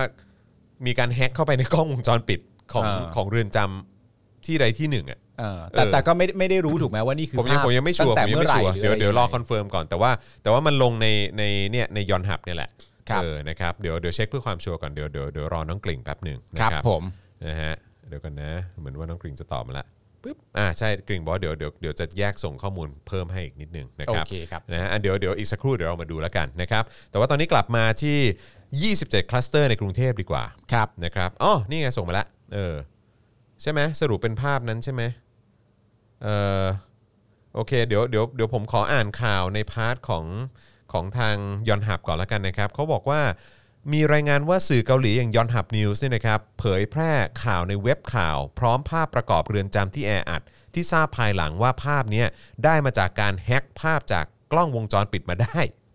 นะครับโดยในเนื้อหาเนี่ยระบุว่าผู้ต้องขัง 60-70 คน ต้องนอนลงข้างๆกันในห้องที่มีพื้นที่เพียง4คูณ10 ตารางเมตร ครับ โดยระบุว่าภาพเนี้เป็นภาพจากกล้องเอ่อ CCTV เมื่อปี 62 นะครับ แต่ภาพนี้สะท้อนให้เห็นว่าห้องขังเนี่ยมีความคับแคบ และไม่ถูกสุขลักษณะ ครับ โดยผู้สื่อข่าวคิมนำวอนเนี่ยนะครับรายงานว่ามีผู้ป่วยยืนยันการติดเชื้อโควิด -19 เนี่ยเกือบ 5,000 ราย ในเรือนจำในประเทศไทยนะครับอ่ะเดี๋ยวอาจารย์แบงค์เอาเอาภาพนี้ขึ้นก็ได้ครับ ซึ่งซึ่งอันนี้เป็นภาพจากลิงก์ข่าวใน ย้อนหับ ยอนหับนะครับเอ่อซึ่งเขาก็ระบุว่าสภาพแวดล้อมในเรือนจำเนี่ยเป็นที่วิพากษ์วิจารณ์ว่ามันแน่นขนาดอาจจะเป็นสาเหตุหลักนะครับ โดยอ้างอิงรายงานจากบางกอกโพสต์นะครับเมื่อวันที่ 16 พฤษภาคม 64 นะครับที่เจ้าหน้าที่ราชทัณฑ์ของไทยประกาศว่ามีผู้ที่ได้รับการยืนยันว่าติดเชื้อโควิด -19 เนี่ยรายใหม่กว่า 1,219 ราย ครับ นะครับนะฮะเอ่อได้รับการปล่อยตัวนะครับในเรือนจำสามแห่งในกรุงเทพเมื่อวันก่อนนะครับเอ่อแล้วก็ก่อนจะมีการยืนยันว่าเพิ่มขึ้นเป็น 4,931 ราย ครับ นะครับนะฮะผมผมไม่แน่ใจว่ารายละเอียดที่บอกว่ามีการปล่อยตัวเนี่ยอันนี้เป็นรายละเอียดที่ถูกต้องหรือเปล่านะครับแต่ว่าอ่ะแต่เขาก็พูดถึงตัวเลขที่มีการติดโควิด -19 ในเรือนจำ ครับผมแล้วก็สภาพแวดล้อม แต่นั่นคือ ใช่ ปี 2019 ก็คือเมื่อประมาณ 2 ปีที่แล้ว ครับผมนะฮะพร้อมอ้างคำอธิบายจากกรมของกรมราชทัณฑ์นะครับว่าตัวเลขผู้ติดเชื้อเนี่ยเริ่มมาตั้งแต่ช่วงเดือนเมษายน พร้อมกับการวิจารณ์ว่านับเป็นครั้งแรกที่สาธารณชนได้พบกับสถานการณ์การแพร่ระบาดโควิด -19 ในเรือนจำไทยขนาดนี้ โดยกล่าวได้ว่าเจ้าหน้าที่พยายามปกปิดสถานการณ์การแพร่ระบาด เพราะเราได้ทราบเรื่องนี้พร้อมกันหลังจากที่รุ้งปนัสยาได้รับการปล่อยตัวนะครับซึ่งยอนหับรายงานว่าภาพจากกล้องวงจรปิดนี้เนี่ยนะครับคือภาพที่เรือนจำในจังหวัดชุมพร นะครับของประเทศไทยนั่นเอง อ๋อ นะครับซึ่งเป็นภาพเก่านะภา ครั พ บ ในปี 2019 นะครับ ครับ แต่ ผม ว่าอาจจะเป็นภาพที่ใช้ประกอบในข่าวหรือว่าบทความนี้เนี่ยเพื่อที่จะเอ่อแสดงให้เห็นถึงความแออัดในเรือนจำของประเทศไทย ครับ นะครับซึ่งอันนี้ก็เขาเขาบอกว่าเป็นภาพ ครับ จากเรือนจำในชุมพรนะครับ นะ ผม จากการรายงานจากสื่อเกาหลีอย่างยอนหับนิว ครับ นั่น ผ เอง ม นะครับ ปี 2019 นะครับ ใช่ครับผมนะฮะก็คุณอ่ะเอ่ออัลอัลฟาโซบอกว่า 2019 ก็ไม่ได้เก่ามากนะ เข้าใจ ใช่ แต่หมายถึงว่า ครับ ก็ต้องพูดกันให้เคลียร์ ใช่ใช่ต้อง ว่า เคลียร์ ว่า นะ ไม่ใช่ภาพ เออ ปัจจุไม่ภาพปัจจุบันนี้ ใช่นะครับแต่ว่า ครับ ผมก็ ผม คงไม่ได้แตกต่างกันมากนะครับ อ่า เพราะว่าถ้าอย่างวันก่อนที่โตโต้เขาออกมาเล่าให้ฟัง มันก็ยังแออัดจริงๆ ครั อะ่ะ บ นะครับมันเบียดกันสุดๆ แล้วขนาดเป็นที่ที่เขาให้อะไรนะให้เขามากักตัวก่อนที่จะเข้าไปแดนข้างในเนี่ยก็แออัดกันแบบสุดๆด้วย ครับ นะครับนะฮะอ่ะคราวนี้มาที่เออเดี๋ยวก่อนนะคุณมุกบอกว่ามีแต่คนไปเม้นว่าในรูปเนี่ยมันสะอาดไปของจริงอ่ะสกปรกกว่านี้โอ้โหน่า ออ เศร้า หมายถึงว่า นะ ในรูปที่นอนกันเบียดเบียดๆนั่นนะเหรอฮะ เออ นั่นนั่นคือสะ อัน อาด นั้นอันไปนั้นคือสะอาดแล้วนะ จริง ๆ สกปรกกว่า สกปรกเอ้ยคือมันสกปรกกว่านี้นะครับ อ๋อครับ โอ้นะครับเอ้ยอยากให้ย้อนดูเทปเอ่อ Daily Topic Exclusive กับพี่แขกคำปากานะ ที่เรามีการพูดถึงเรื่องของเรือนจำในประเทศไทย อืม แล้วก็ในต่างประเทศอ่ะมันแตกต่างกันอย่างไรนะครับแล้วก็มันถ้าเรือนจำที่มันมีคุณภาพที่มันดีที่มันสนับสนุนในเรื่องของการปรับพฤติกรรมเออใช่ไหมทำให้คนแบบออกไปเป็นคือคล้าย ๆ ออกไปเป็นคนใหม่อ่ะให้มันออกไปเป็น อ่ ให้มันมีการปรับเปลี่ยนทัศนคติแล้วก็พฤติกรรมได้จริงๆอ่ะ อืม เออคือมันต้องลงทุนไง อืม เออแต่ของเรานี่มันดูแบบเหมือนแบบประมาณว่า ก็สมควรโดนแล้วอะไรอย่างเงี้ยเอ อ่า อไอคนพวกนี้มันไม่ควรจะมีคุณภาพชีวิตที่มันดีมากหรอกอะไรอย่างเงี้ย ก็เมื่อกี้มีคุณทาวินส่งเข้ามาว่าถ้าถ้าเป็นถ้าถ้าถ้าสมมติไม่ได้ไม่ได้ไม่ได้คิดไปในแนวนี้ ว่ายังไงก็เป็นยังไงก็แล้วแต่ก็ยังเป็นเพื่อนมนุษย์ด้วยกันเนี่ยก็จะมีความรู้สึกว่าเอ้ยเฮียคนผิดจะให้นอนห้องแอร์ไงอะ อ่าใช่ อะไรอ ใช่ ย่าง ใช่ นี้ ใช่ ทรงนี้ อาหารก็แบบว่าไม่ได้จำเป็นต้องอร่อยอะไรอย่างเงี้ยเออ อ่า แล้วเป็นนักโทษทำไมต้องได้กินอาหารอร่อยอร่อยด้วย เป็นนักโทษจะ อะไรแบบเนี้ย เป็นนักโทษสมควรได้รับความสบายเพราะอะไร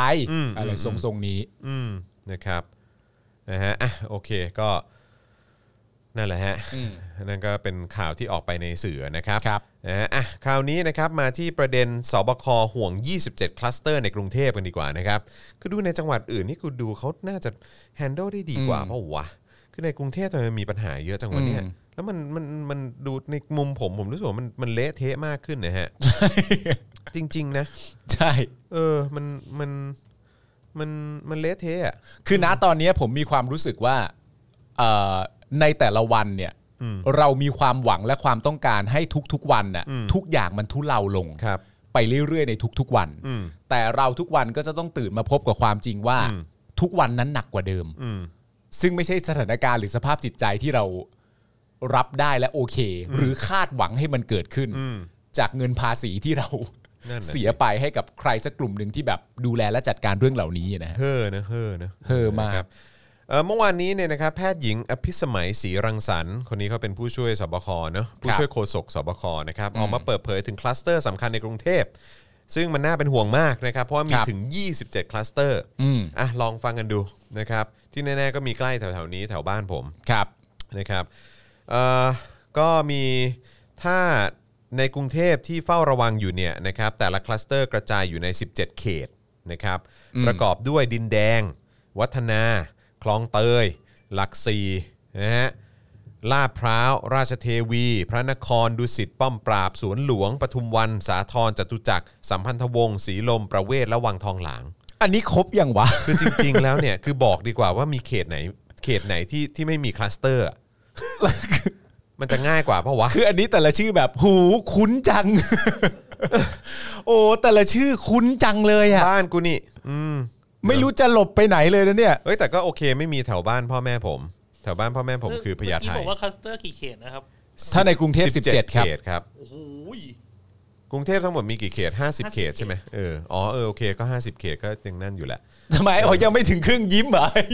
ก็เออเดี๋ยวเดี๋ยวเดี๋ยวมันจะดูเหมือนเราเวอร์ไปไง เอาดูแบบ นะค หู รั แบบเออมันมันดูแล้วตื่นตูมอ่ะ แต่มันก็เยอะอยู่ดีอะ17 เขตอ่ะ ก็เยอะสิ เออ ครับ ก็เยอะอยู่ดีนะครับ ก็สิบเจ็ดเขตแล้วดูชื่อเขตสิครับ ใช่นะครับทางด้านของสำนักอนามัยนะครับรายงานว่ามี 7 คลัสเตอร์นะครับจาก 27เนี่ยนะครับที่อยู่ในภาวะที่ควบคุมได้ดีพอสมควรนะครับแต่เป็นแต่ที่เป็นที่น่าเป็นห่วงเนี่ยนะครับจะนำมาหารือในที่ประชุมสบคในวันนี้นะครับก็มี 5 คลัสเตอร์ด้วยกัน ครับ นะครับที่เพิ่มขึ้นรายวันนะครับ ครับ ก็คือ 1 แคมป์คนงานเขตหลักสี่ ครับ ซึ่งอันนี้ผมอยากรู้ว่ามันคือแถวไหนเออนะครับ แต่เขตหลักสี่ก็ เขตหลักสี่ก็ ก็ คือ นี่ใช่ไหม โซเนี้ยแหละเออนะครับ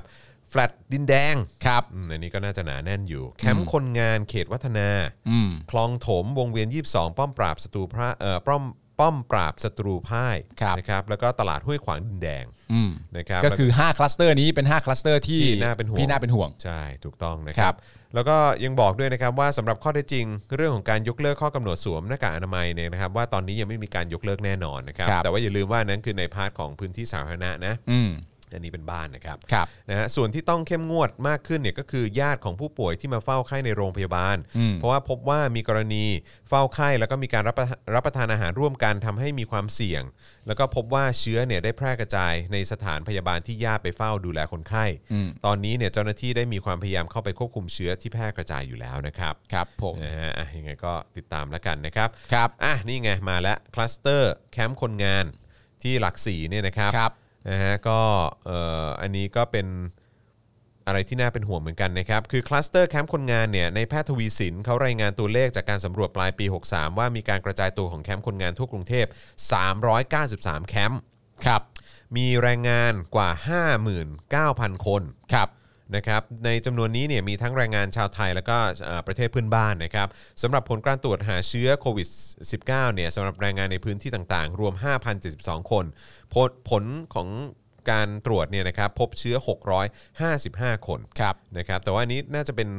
การตรวจในช่วงปลายปีปะ63 เนอะนะครับซึ่งที่แคมป์คนงานก่อสร้างหลักสีเนี่ยนะครับสำนักเขตสำนักงานเขตหลักสีและเจ้าหน้าที่ตำรวจได้เข้าพื้นที่ แล้วก็ปิดแคมป์คนงานเหล่านี้เรียบร้อย แล้วก็มีการรายงานไปยังบริษัทนะครับรวมถึงจะได้ตรวจแคมป์คนงานในเครือทั้งหมดด้วย ครับ ขณะที่กรมควบคุมโรคเนี่ยวิเคราะห์ว่าสภาพความเป็นอยู่ของพี่น้องประชาชนในแคมป์คนงานค่อนข้างหนาแน่นนะครับมีการใช้พื้นที่ส่วนกลางร่วมกันหลายจุดนะครับอย่างเช่นห้องน้ำห้องส้วม จุดรับประทานอาหารนะครับรวมทั้งพฤติกรรมของคนงานก็คือการเดินไปเดินทางไปในตลาดในชุมชน อืม เพื่อซื้อข้าวของนะครับแล้วก็พบว่ามีการเดินทางข้ามพื้นที่ต่างแคมป์คนงานด้วย ครับ ที่ประชุมจึงมีการกำหนดมาตรการที่ประกาศใช้และให้บริษัทของแรงงานเหล่านี้เนี่ยรับทราบด้วยนะครับอืมโอเคน ายอาจารย์แบงค์ผมขอดูภาพอีกทีสิ มีปะ มันคือ เขาได้บอกไห ไห ม ม ว่าตรงพื้นที่ไหนที่เป็น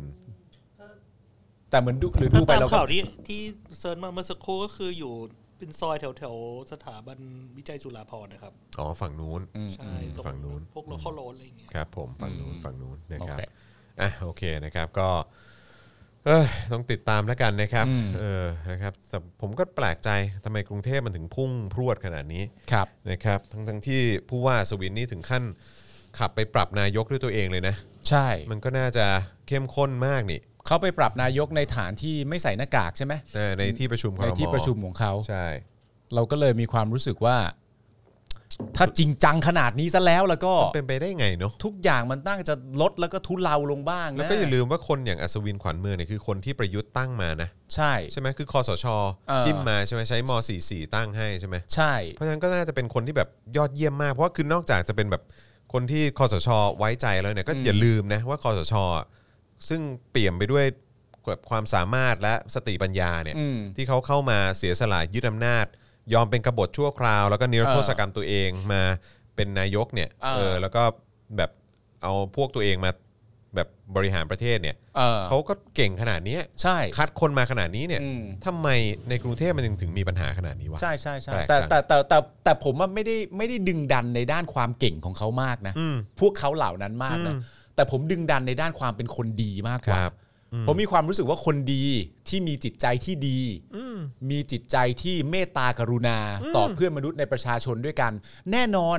การทำตัวเป็นกบฏเนี่ย คนเขาต้องด่าอยู่แล้ว ครับ แล้วก็ด่าแรงมากด้วย ครับ หลังจากเป็นกบฏอยู่ช่วงสักระยะหนึ่งก็มาออกกฎนิรโทษกรรมตัวเอง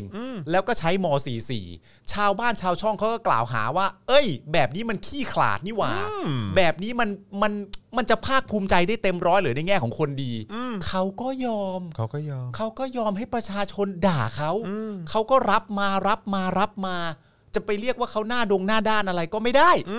เขาก็เป็นคนเหมือนกับเราเนี่ยแหละ จะไปบอกว่า เอ้ยทำอย่างนี้ปุ๊บมันไม่แคร์ Come on ไม่เห็นหัวประชาชนเลยนี่หว่า อะไรอย่างเงี้ย อืม มันก็มันก็จะโดนด่าอย่างนี้ตลอดเวลา เออครับผม เขาก็ทน ใช่ เห็นไหม และคนที่ทนได้ดีขนาดนั้นเนี่ย ก็เลือกคุณอัศวินมา เออ เราก็เลยรู้สึกแปลกใจว่า เออ คนที่เป็นคนดีๆ คุณอัศวินเนี่ย ที่ถูกเลือกโดยคนดีมากๆ อีกทีหนึ่งอย่างคณะคอสชเนี่ย ครับ มันจะทำให้เรื่องนี้มันทุเลาลงไม่ได้เชียวเหรอวะ นั่นน่ะสิแปลกใจมากเนอะ มันเป็นไปได้ยังไง แปลกใจนะคุณผู้ชม เออ คนที่ปิแล้วคืออย่าลืมว่าอย่างวินาทีเนี้ยถ้าผมจำไม่ผิด คือเออประยุทธ์หรือโคศกหรืออะไรสักอย่าง เป็นคน เออ ออกมาพูดว่าเขาทำกันสุดความสามารถเนาะ ก็ใช่ไง นะครับซึ่งเราก็แปลกใจว่านี่คือสุดความสามารถของพวกเขา แล้ว ใช่ มันก็ยังมีปัญหาแบบเนี้ยเนาะ ใช่ เออผมก็แบบ ผมไม่รู้ว่าไอ้ไอ้เรื่องราวที่คุณจรพูดเนี่ยมันจะตั้งสมการว่าอะไร ครับ แต่ว่าตอนแรกเนี่ยในพวกของฝั่งที่เป็นฝั่งประชาธิปไตยอ่ะ อืม ก็อาจจะมองว่า เฮ้ยเขาทำเต็มที่หรือยังวะ อืม ตั้งคำถามว่าแบบ ครับ นี้ และสุดท้ายก็โชคดีมากๆ ที่ประเทศเราเนี่ยมีกลุ่มคนที่เรียกว่าสลิม อืม สลิมนี่ก็มาช่วยไขข้อข้องใจให้กับเราโดยการบอกว่า ท่านประยุทธ์เขาทำเต็มความสามารถของท่านแล้วกูก็ถึงบางอ้อเลยว่าอ๋ออันนี้เต็มความสามารถ อันนี้ แล้ว คือสุดความสามารถแล้ว แต่ว่ามันสุดความสามารถของคนดีคนเนี้ยมันสุดเท่านี้จริง อืมอืม ๆ ก็ยังสงสัยว่า เอ๊ะทำไมสลิมยังไม่เศร้า ขนาดนี้ยังไม่ทราบอีกเหรอ เออ นี่เขาทำสุดความสามารถแล้วนะ นี่เดินทางมาเสร็จเรียบร้อยเนี่ย ออนี่คือนี่คือคือคือคือเข้าใจไหมฮะว่ามัน เออ เหมือนมันเหมือนคนไปถึงปลายทางแล้วอะ เออ ปลายทางแล้วคือมันไปชนกำแพงแล้วอะอันนั้น ใช่ คือสุดความสามารถใช่ไหม อัดตัน ฮะ แล้ว คือมันไปไหนไม่ได้แล้ว จบแล้ว แล้วแล้วก็คือมันก็ได้แค่เนี้ย เออ เออ แล้วผมก็แบบอืนะ ทำไมเขายังไม่ นี่ รู้สึกอะไร คืสุดความสามาถเออใช่ ถ้าผมเป็นสลิมเนี่ยผมจะเล่าเรื่องแบบนี้ว่า อย่าไปว่าประยุทธ์ทุกวันนี้เนี่ย ประยุทธ์น่ะทำสุดความสามารถแล้วไอ้ปล่อยให้เขาทำต่อไปไม่ได้ว่าอะไรเขาที่เขาทำมาถึงตอนนี้เขาไม่ได้ทำมึงครึ่งกลางๆนะไอ้สภาพประเทศไทยที่กำลังเป็นอยู่นะตอนเนี้ยไอ้สภาพกรุงเทพที่เป็นอยู่นะตอนเนี้ยมันสุดของเขาแล้ว เขาสุดแล้วจริงๆ เขาสุดแล้วจ สุด ริง แล้วจริงๆ ๆ เอ โอ้ อย แต่ก็ไม่ทำอย่างนั้น ก็นั่นแหละ ก็ ก็ น่า เขา ชื่นตาบา ก็ น คือ กัน เขาก็ทำงานเต็มที่แล้ว ใช่ ใช่ไหมแล้วก็เขาก็จะรับเงินเดือนต่อไป แล้วก็รับ ใช่ ค่าไปนั่งเป็นเอ่อไปนั่งประชุม ไปนั่งเป็นประธานบอร์ดนะบอร์ดนี้ต่อไปเนอะ ใช่ เขาก็จะยังทำให้เต็มที่ต่อไปแม้ว่าเนี่ยทุกวันเนี้ยเราจะเจอปัญหาแบบนี้อยู่ ชนเพดานแล้ว ใช่ใช่ นเพดานแล้วแต่ก็แต่มันก็สุดความสามารถแล้วไง อ่าใช่ นึกออกคปะรับใช่ครับ แล้วสลิมก็ยังจะสามารถถามได้เยอะแยะมากมายว่า แล้วถ้าไม่ใช่ถ้าไม่ใช่นายพลเอกประยุทธ์แล้วจะเป็นใคร อ่ะ ฝั่งประชาธิปไตยก็แบบ โอ้ โอ้ ย โอ้ กู โอ้มากมายซะเหลือเกิน กูมีให้เลือกเยอะ กูมีให้เลือกเย อะ มากมายซะเหลือเกิน ครับผมอืมกูมีให้เลือกอีกเยอะ มีเลือกเยอะ ครับผม กูก็งงสลิมมึงเศร้าอยู่คนเดียว มึง เออ จะมาชวนกูเศร้าด้วยทำไม เออใช่ มันก็เศร้าไปคนเดียวดิ ตลกเนอะ เออ เออ ผม นะ รู้ว่าคุณคิดอย่างนั้น ครับหมอ แต่ไม่ต้องชวนดิ เออ เอออย่ามาชวนดิ ไม่ไปไม่ไปหรอก อะไรฮะ วันนี้เขาผ่านเราดีแล้ววันเนี้ย อะไร ทำไม มารักท่านนายกดีกว่าค่ะ เพราะท่านไม่ตอ แหล เออเพราะท่านไม่ตอแหลกอ่ะ หรือเน้นวะมารักกันอยู่เลยค่ะ เพราะท่านไม่โตเหล่ เพ ครั ราะ บ ท่านไม่โตหลีอืมนะครับผม โอ้ยโอเค ครับผม โอเคโอเค ครับ นั่นแหละครับมันนี่นี่นั่นเป็นเรื่องที่แบบ เออ ต้องเรียกว่ากังวล อันนี้อันนี้อันนี้ผมผมถามคุณ BBJJ หรือว่าคุณผู้ชมที่กำลังติดตามอยู่เพราะว่าคือเมื่อกี้น่าสนใจ พอคุณ BBJJ เขาออกมาบอกว่าเนี่ยรักท่านนายกดีกว่าเพราะท่านไม่ตอแหลอะ อืม ผมก็เลยเออก็ นึก ก็เลยทำให้นึกถึงไอ้ที่เราคุยกันประจำมันเนอะ อ่า ที่ตอนนั้นเขาที่เราก็มีคลิปมันเนอะ อ่า ตอนที่เขายังแบบทุ้มๆป้อมๆอยู่นะ อืม ประยุทธ์อ่ะเออนะตอนที่เป็นผบทบอ่ะ อืม ที่พูดว่าไม่มีไม่มีเราไม่ทำรัฐประหารอยู่แล้วใคร ใช่ ใคร ใช่ เขาจะไปทำรัฐประหารผมไม่ทำผมไม่ทำอะไรอย่างเงี้ย อะไรอย่างเงี้ย อ่า เออผมไม่ทำผมจะไม่ทำอะไรประมาณเนี้ย อ่า ถ้าจำไม่ผิด แล้วก็ท้ายสุดก็ทำ อ๋อที่เจาะข่าวตื้นนี่รำให้เลยนี่ อ่าใช่ อ่า ใช่ใช่ใช่ก็คือแบบนั้นน่ะถือว่าตอแหลหรือเปล่า อ๋อ แบบนั้นน่ะ เรียกว่าเรียกว่าตอแหลนั่นแหละ เออเออ แต่ว่ามันอาจจะเป็นการอธิบายความไม่ครบถ้วน อ๋อครับ ถ้าจะอธิบายความไม่ครบถ้วนก็คือ เออ เสียสละมาตอแหล อ๋อโอเคโอเคต้อง เออ ต้องเสียสละเสียเสียสละ เสียสละมาตอแหล เครับ ผมเออ คุณคิดนะ เออ มีสักกี่คนนะ เออ ปกติมนุษย์เราเกิดมาเนี่ย เออ เราอยากเป็นคนตอแหลเหรอ เออ มันไม่ใช่คำที่ดีนะ เออคืออันนี้จำเป็นต้องตอแหลเพื่อ เออ เสียสละมาแก้ปัญหา เสียสละ เออ มาตอแหล เออเอ เสี อย อันนี้อันนี้ก็โอ้โหแบบหลูเกียรติตัวเองระดับหนึ่งแล้วนะ ไอ้ทหาร ใช่ ทหารมุมมองที่มนุษย์มีต่อทหาร ไอ้ คุณ ที่เขบอก สา ว่ มารถ เสียชีพอย่าเสียสัตว์ใช่ปะ เสียชีพอย่าเสียสัตว์ ใช่ใช่ใช่ คุณ ใช่ใช่ สามารถเอาวาทกรรมนั้นน่ะ มาทำให้มันอยู่ในภาวะที่อันตรายได้ อย่างนี้ไม่เรียกเสียสละอีกเหรอนี่คือเสียสละตอแหลนี่คือประเด็นแรก เสียสละเป็นกบฏตามมา เสียสละทำตัวขี้ขลาดในการนิรโทษกรรมตัวเอง ดูแต่ละอย่าง อย่างนี้อย่างนี้ยังจะไม่ดีอีกเหรอ เออใช่ก็ต้องก็ต้องเออใช่ใช่ใช่ กูนี่แบบซาบซึ้งทุกวันนี้ก็ยกนิ้วให้ตลอด ไม่ไม่ไม่รู้แบบ นี่ตอแหลหรือถ่า ยวะ ไม่คือคือคือไม่รักก็ก็ไม่รู้จะว่าไงแล้วอะ นี่คุณผู้ เนอะ ชมบอกเสียสละเข้ามาฉีกรัฐธรรมนูญ ใช่ ที่ประชาชนเขาใช้กัน เสียสละนะ เหล่านี้เนี่ยมันคือการเสียสละนะเว้ย ใช่ใช่ใช่ใช่ใช่ใช่ มันไม่มีหรอก ใช่ใช่ใช่ มันไม่มีหรอกคนที่เติบโตมาแล้วมันจะ มันจะเลวอ่ะ ใช่ไม่มี นึกออกปะ ทางไม่มี หรือมัน ทาง จะเห็นแก่ตัว ไม่มีหรอกครับ คุณแองเจลบอกว่า ครับผม ตอเล็กไปอะอันนี้มันซุงแหล ซูงแหลเลยฮะ โอ้โหครับผม ซุงแหล นั่นแหละก็เลยแบบก็เลยรู้สึกรู้สึกแปลกใจ ว่า เออ เออถ้าสมมติว่านายกแบบไม่ตอแหลก็แต่ ครับ แต่ ผม คือคุณจอร์จอาจจะเข้าใจว่าเหตุการณ์ที่เคยบอกว่าจะไม่ทำรัฐประหารผมไม่ทำเนี่ย อาจจะตีความได้ว่าตอแหล แต่สำหรับ เออ ผมมันคือการเสียสละเข้ามาตอแหล อ่าครับผม แล้ว คือ เสียสละ คือ เอา ไม่ได้อยากท ใช่ ใช่ใช่ แล้วเสียสละเอาเกียรติของทหารเนี่ย มาม มาทำให้อยู่ในภาวะที่ไม่ปลอดภัย ำ ด้วย ใช่ใช่ก็คือแบบว่าเขา เออ คือเขาเรียกว่าอะไรความน่าเชื่อถือของทหารทั้งกองทัพเนี่ย ใช่ ถูกเอามาวางไว้ ถูกต้อง แล้วเขาก็จำเป็นต้องทำให้มันให้มันแบบไม่ไม่น่าเชื่อถือ เออ ต่อไปแหละเออเพื่อที่ว่าจะต้องมาแก้ไขปัญหาของชาติ เอออ่ โอเค แล้วคุณเข้าใจไหมว่าการเสียสละที่มันต่อเนื่องมาหลายต่อหลายปี ครับ เนี่ยมัน เออ รวมถึงการเสียสละวิธีคิดคะแนนการเลือกตั้งด้วย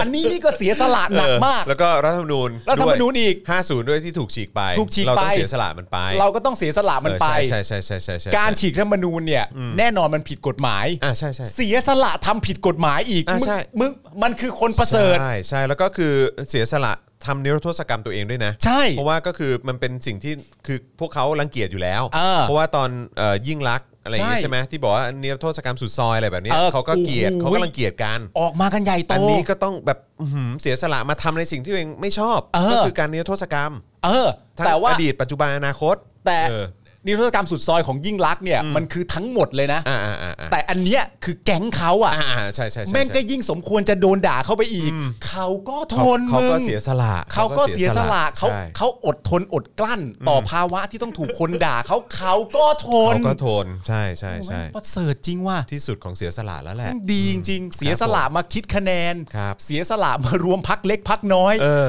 อให้ตัวเองมาเป็นรัฐบาลให้ได้ เพราะ เออ คิดว่าฉันเนี่ยคือคนดี เออ เหล่านี้ก็เสียสละ ครับก็ต้องก็ต้องนะฮะม เออ ก็ ป ประ ชาชนเนี่ยนะครับ ครับ ออกมารวมตัวกันไล่ ครับ ก็เสียสละไม่ไป ใช่ โอ้โห ไม่ไปครับผม นุษย์คนนึงอะมันมันจะทำอะไรได้มากขนาดนี้ ครับผม คุณบีบีเจบอกบางวันพี่จอนก็แบบทำท่าแบบกระแดะ ค่ะ เล่นหูเล่นตายักไหล ตามไปสิ ไปทำตอนไหน เหรอ ไปทำตอนไหนไม่เห็ ตอนไหน ทำเลย อะไรยังไงอ่ะให้ไม่เห็น เออ เข้าใจเลยอืม ใครมาทำท่าตอนแหลไม่เห็นเคยทำเลย ไม่มีอ่ะไม่มีอ่ะใครก็ท เนี่ย ำจะบ้าบ้า อ่ะจอนจอนตัดไปที่จอนสิจอนอย่าทำท่าตอนแหล ใครก็ทำบ้าบ้าอืม โหนี่แม่งเป็นตับแบบชมประยุทธ์ยาวๆเลยนะ โอ้ตับชมชมยาวๆเลย แต่นี่ทุกอย่างอ้าวเฮียไอโอเหงาเลย ไม่มีงานทำแล้วไอ้สัตว์งงกันใหญ่แล้วเนี่ย นะฮะ Daily Top News ฮะ นี่รู้จักไหมครับ คนนี้คนนี้ครับ ใครครับ เจ๊ปาล์ม เจ๊ปาล์ม เจ๊ปาล์ม เออเจ๊ปาล์ม เป็นเพื่อนเจ๊ปอง เออนะฮะ บอกเลยนะ ปี 57 อ่ะ เออ รั รัฐประหารนั่นแหละ พี่ไอ้บอกกูไม่ใช่กูไม่ใช่เขาปี 57 อ่ะ บอกเลยนะ วันที่เท่าไหร่นะ 22 พฤษ ยี่สิบ ภา สองพฤษภา ปี 57 วันนั้นน่ะคือตอนนั้นน่ะยิ่งรักษณ์เขาออกมาทำแบบนั้นแบบนู้นแบบนี้ เพราะฉะนั้นบอกเลยนะว่าตอนนั้นน่ะรัฐประหารนั่นแหละ ใช่แล้ว รัฐประหารนั่นแหละ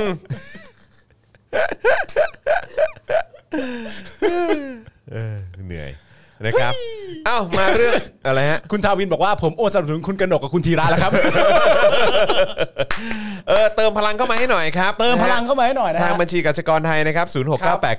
0698975539 หรือสแกน QR Code ก็ได้นะครับ เติมพลังให้หน่อยนะครับ เออ นะฮะก็ถ้าเกิดว่าเอ่อสนุกกันท่อนเมื่อกี้นะครับ ก็เติมพลังเข้ามาหน่อยนะฮะ จะได้ลดความเสี่ยงการโดนยุบรายการจากพี่โรซี่นะฮะ ครับผม เออนะครับเออปี 57 ว่าไงอืม เออห้าเจ็ดยังไง เออ ห้าเจ็ดยังไง นี่คุณแตงบอกว่าโอนให้ 80 ค่าตอนแหล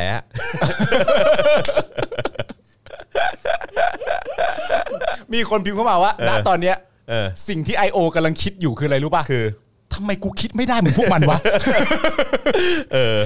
กูก็เป็นฝ่ายกูรับเงินมาอวย ใช่ ทำไมกูคิดไม่ได้เหมือนไอ้สองคนนี้ ทำไม วะ ไม่ได้วะเออครับผม แล้วคุณว่ามันตลกป่ะ ว่ามันมีครั้งหนึ่งอ่ะ ครับ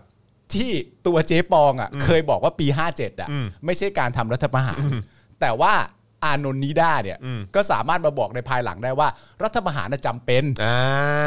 อืม เพราะฉะนั้นมันก็ควรจะมี สรุปว่า การ ยังไง สรุปว่ายังไง ช่วยเคลียร์กันนิดนึง เกี่ยร์นิดนึง เกี่ยวกันนิดนึงนะ แต่เขาอาจจะบอกก็ได้ว่า ผมไม่ได้เกี่ยวข้องอะไรกัน ครับผม นะครับผม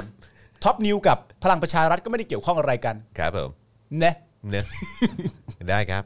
เอ้ยมีข่าวอะไรกู วะ อยากชมใจจะขาดแล้ว มานี่ดีกว่ามา เรื่องอะไรครับ พระพิคเนตดีกว่า อ่าโอเค นะครับนะฮะหมอยงโพสต์นะครับเรื่องของพระพิคเนตนะครับที่จะมาเหยียบโควิด -19 จมธรณีนะครับ อ่า 15 พฤษภาครับมีกระแสแซวกันในโซเชียลนะครับศาสตราจารย์ในายแพทย์ยงผู้วรวันนะครับหัวหน้าศูนย์ผู้เชี่ยวชาญเอ่อศูนย์เชี่ยวชาญเฉพาะด้านเอ่อไวรัสวิทยานะครับคลินิกภาควิชากุมารเวชศาสตร์คณะ ครับ แพทยศาสตร์จุฬาลงกรณ์มหาวิทยาลัยนะครับโพสต์ภาพพระพิคเนตเหยียบโควิด -19 จมธรณี ครับ หลังศิลปินดังกิติพงศ์สุริยะทองชื่น มอบให้เป็นของขวัญนะครับเอ่อเอ่อมอบให้เป็นเอ่อขวัญกำลังใจยามเผชิญวิกฤตโควิด ครับ โดยนายแพทย์ยงได้กล่าวขอบคุณศิลปิน ที่ได้อัญเชิญองค์เทพพระพิคเนตปางเหยียบโควิด -19 ครับ จมธรณีเนี่ยนะครับที่จัดทำขึ้นมาทั้งหมด 19 องค์ มามอบให้ 1 องค์ เพื่อเป็นกำลังใจในการต่อสู้โควิด -19 ครับ โดยหมอยงก็อธิบายว่าศิลปินเนี่ยเดินทางมาจากเชียงใหม่นะครับมามอบให้ถึงศูนย์เชี่ยวชาญทางเอ่อเฉพาะด้านไวรัสวิทยา ครับ ที่เอ่อที่จุฬาเลยนะครับนะฮะบอกว่าองค์นี้เนี่ยให้กำลังใจอย่างยิ่ง เพราะองค์เทพพระพิคเนตเนี่ยเป็นเทพผู้ขจัดความขัดข้อง เป็นเทพผู้ขจัดปัดเป่าอุปสรรค และอำนวยความสำเร็จให้กับกิจการทั้งปวง ครับ บอกว่างานที่ท่านกิติพงศ์สร้างขึ้นท่านกิติพงศ์นะ ท่านกิติพงศ์ มีความหมายมาก จะเห็นว่าบนพระหัตถ์ของพระพิคเนตมีสัญลักษณ์ทางการแพทย์คืองูพันคบเพลิง และธงกาชาติ ทรงยืนบนโลก และใต้พระบาทเหยียบโควิด -19 จมธรณี ในยามวิกฤตแบบนี้ การให้กำลังใจซึ่งกันและกัน เราจะฝ่าวิกฤตไปได้แน่นอน อ่ะ คุณผู้ชมครับ ไปข่าวต่อไปครับ ครับ เอออยากรู้เลยกิติพงศ์สุริยะทองชื่อนี่ใครวะ เออ ดูผลงานเขาสิ เออ ว่าเขาทำผลงานประเภทไหนออกมาบ้าง หรือว่า subject ที่เขาเอาไว้เขียนเนี่ยเป็นใครกันอะไรกันบ้าง เดี๋ยวกันนะเดี๋ยวก่อนนะเดี๋ยวผมลองดู ครับ จะได้เอามาเมาส์คุณผู้ชมได้ ได้ได้ได้ ครับ เขาชื่ออะไรกิติพงศ์อะไร เดี๋ยวผมช่วยดูด้วย ปึ๊บปึ๊บปึ๊บอืมปึ๊บ เดี๋ยวกันนะคือมันต้องมี มันต้องมีคีย์เวิร์ดนะฮะที่ไปด้วย อืม มีคนบอก I.O. ดูแล้วทำตามนะ เอ อ ปึ๊บ ก็เหลือเหลืออีกอย่างเดียวขาดกระทรวงเวทมนต์ เออ ใช่ ยึดเป็ด อืม กิติพงศ์เป็นกปปสเหรอครับ มีคนมีคนหินมาแล้วครับ กิติพงศ์กับปปส อ๋อเหรอฮะ เหรอครับ เขาเคยขึ้นปะ เดี๋ยวเดี๋ยวเดี๋ยวเดี๋ยวผมลองดู หรือเขาเคยห้อยนกหวีดไหม ถ้าห้อยนี่ก็คือก็ก็เข้าเข้าเข้าทาง เออเขาชื่ออะไรนะหมอยงใช่ไหม ใช่ใช่ เพราะหมอยงเขาก็แบบโอ้โหตัวตั้งตัวตีเลยนะ อืม ตัวแบบเอ่อตัวเด่นๆเลยในกปปสอ่ะเพราะมีภาพออกมาเยอะเออนะครับก็อาจจะเป็นแบบคนอุดมการณ์เดียวกัน ามสลอะไะครับขอนามสกุลอีกทีหนึ่ง สุริยะอะไรสุสุสุริยสุริยะหรืออะไรเดี๋ยวกันนะขอเช็คนิดนึงเออสุริยะทองชื่นไม่มีสระอะอืมอ่าใช่นั่นแหละอ่ะเดี๋ยวให้อาจารย์แบงค์หาให้แล้วกัน ครับ นะครับ นี่ นะฮะ นี่นี่เจอจ มีเหรอ ณสยา มีรูปเหรอ แกลลี่ อ๋อทำงานอาร์ตเยอะเหมือนกันนะ ใช่เออนะครับ แต่ว่าเขาเขามาจากเชียงใหม่ด้วยนะ ไม่รู้ อืม สนิทกับอาจารย์ทัศนัยหรือเปล่า ผมว่าอาจารย์ทัศนัยอาจจะไม่คุยด้วย อ๋อแต่ว่าไม่ว่าผลงานจะเป็นยังไงก็แล้ว แต่แต่ผลงานที่หมอยงเอามาพูดให้เราฟังเนี่ยก็ ครับ คือเอ่อพระพิคเนต ใช่ ซึ่งกำลังเหยียบเอ่อ โควิด19 โควิด19อยู่ ใช่ นะครับผม นะครับ อ่ะโอเคต่อกันดีกว่านะครับ คราวนี้มาที่ประเด็นชมรมแพทย์ชนบทดีกว่า มึง เออ ข้ามข่าวนี้เลย เออข้ามไปเลย ข้ามข้าม เออ ข้าม ไป ข้าม เถอะไปเถอะเออครับ ไป ผม ไปพอแล้ว ครับไม่ไม่ได้สร้างประโยชน์ให้กับสังคมโดยรวมนะฮะ เออครับผม เนอะ ไม่ขยี้ ไม่เพราะว่า ได้ใดๆ เพ ทั้ ราะ งสิ้น เพราะมันเพราะมัน ข้ข้ เพราะมัน ข้ ตลกอะไรรู้ป่ะมันตลกตรงที่ว่าวันนี้วันนี้ก็มีคนแชร์ คนแชร์เหมือนกันว่าที่อแมนด้าเนี่ยเออไม่ไม่ได้เข้ารอบหรือว่าไม่ได้มงเนี่ย อ่า เพราะว่าอแมนด้าเนี่ยเอ่อเหมือนไม่รักชาติ เพราะว่าอะไร วิพากษ์วิจารณ์รัฐบาล วิพากษ์วิจารณ์รัฐบาลก็ วิ ไม่ พา รั ก ก ษ์วิ ชา จาร ติ ณ์รั นะ ฐบาลอะไรอย่างเงี้ยแล้วก็เป็นสามกีบ อ่า เออเพราะฉะนั้นเนี่ยสิ่งศักดิ์สิทธิ์ก็ไม่คุ้มครอง อืม สิ่งศักดิ์สิทธิ์ก็ไม่ได้ไม่ได้ช่วยให้อแมนด้าเนี่ยได้มงกุฎซึ่งผมก็มีความรู้สึกว่าอ๋อก็คือว่าการที่เราจะประสบความสำเร็จหรือเราจะทำอะไรได้เนี่ยก็คือไม่ใช่เรื่องของความสามารถไม่ใช่เรื่องอะไรนะ เออ ไม่ใช่ปัจจัยอะไรอื่นๆเลยมันเกี่ยวเรื่องของสิ่งศักดิ์สิทธิ์ อ่า สิ่งศักดิ์สิทธิ์เนี่ยจะอนุญาตหรือไม่อนุญาตให้เราได้ประสบความสำเร็จ นั้นๆมากกว่า อืม เออแล้วพอดีว่าเพราะหนึ่งมึงเป็นคนชังชาติด้วย เพราะว่าวิจารณ์รัฐบาล อืม วิจารณ์การใช้ความรุนแรงกับประชาชน อ่า ใช่ไหมแล้วก็เป็นแล้วดูเหมือนว่าก็คือไปบอกว่าเขาเป็นสามกีบอะ อืม เออเพราะฉะนั้นก็ไอ้สองปัจจัยเนี้ยก็เลยทำให้สิ่งศักดิ์สิทธิ์เนี่ยไม่คุ้มครองและสิ่งศักดิ์สิทธิ์ก็ไม่สนับสนุน อ่า ให้เธอประสบความสำเร็จในการคว้ามงกุฎ ครับ นางงาม อ๋อ อันอันเนี้ยเออซึ่งผมก็อ๋อเหรออ๋อคือทุกอย่างนี่ก็คือต้องสิ่งศักดิ์สิทธิ์เนาะ ว่าแต่ผมมีคำถามว่าเอ่อสำหรับตัวคุณอแมนด้าเองเนี่ย ครับ เขาก็คือคน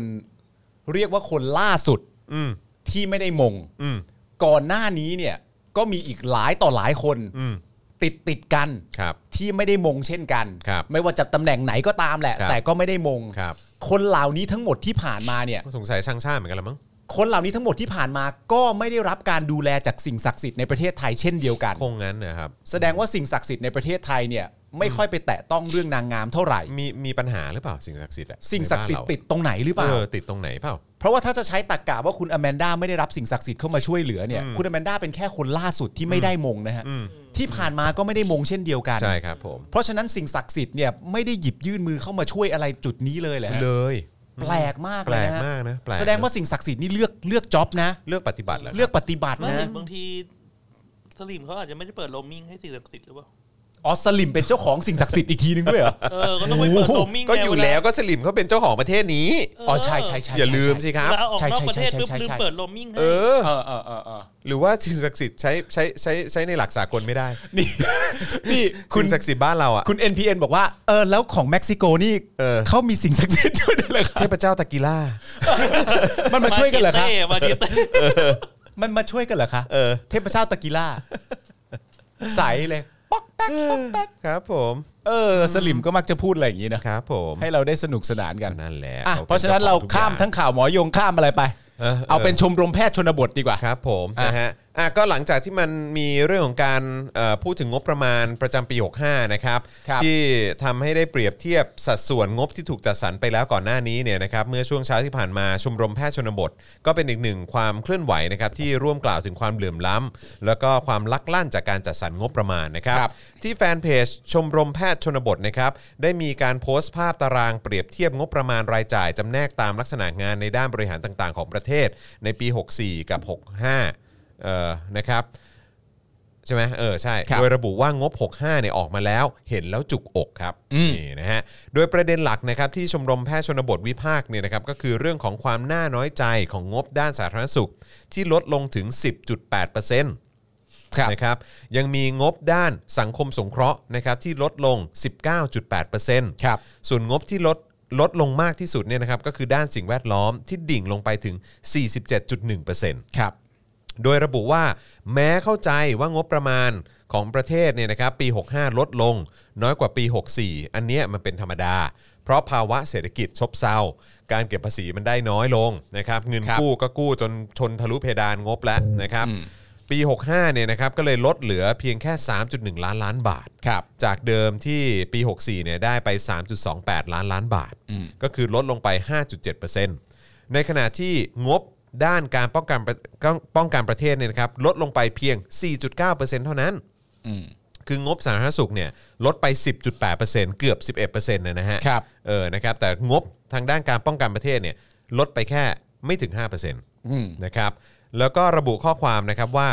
ช่างลำเอียงอย่างที่สุด ครับ ภัยของประเทศในปี 65 ยังเป็นภัยจากโควิด ไม่ใช่สงคราม ครับ แต่ลดงบสาธารณสุข สังคมสงเคราะห์ และสิ่งแวดล้อมลงอย่างมาก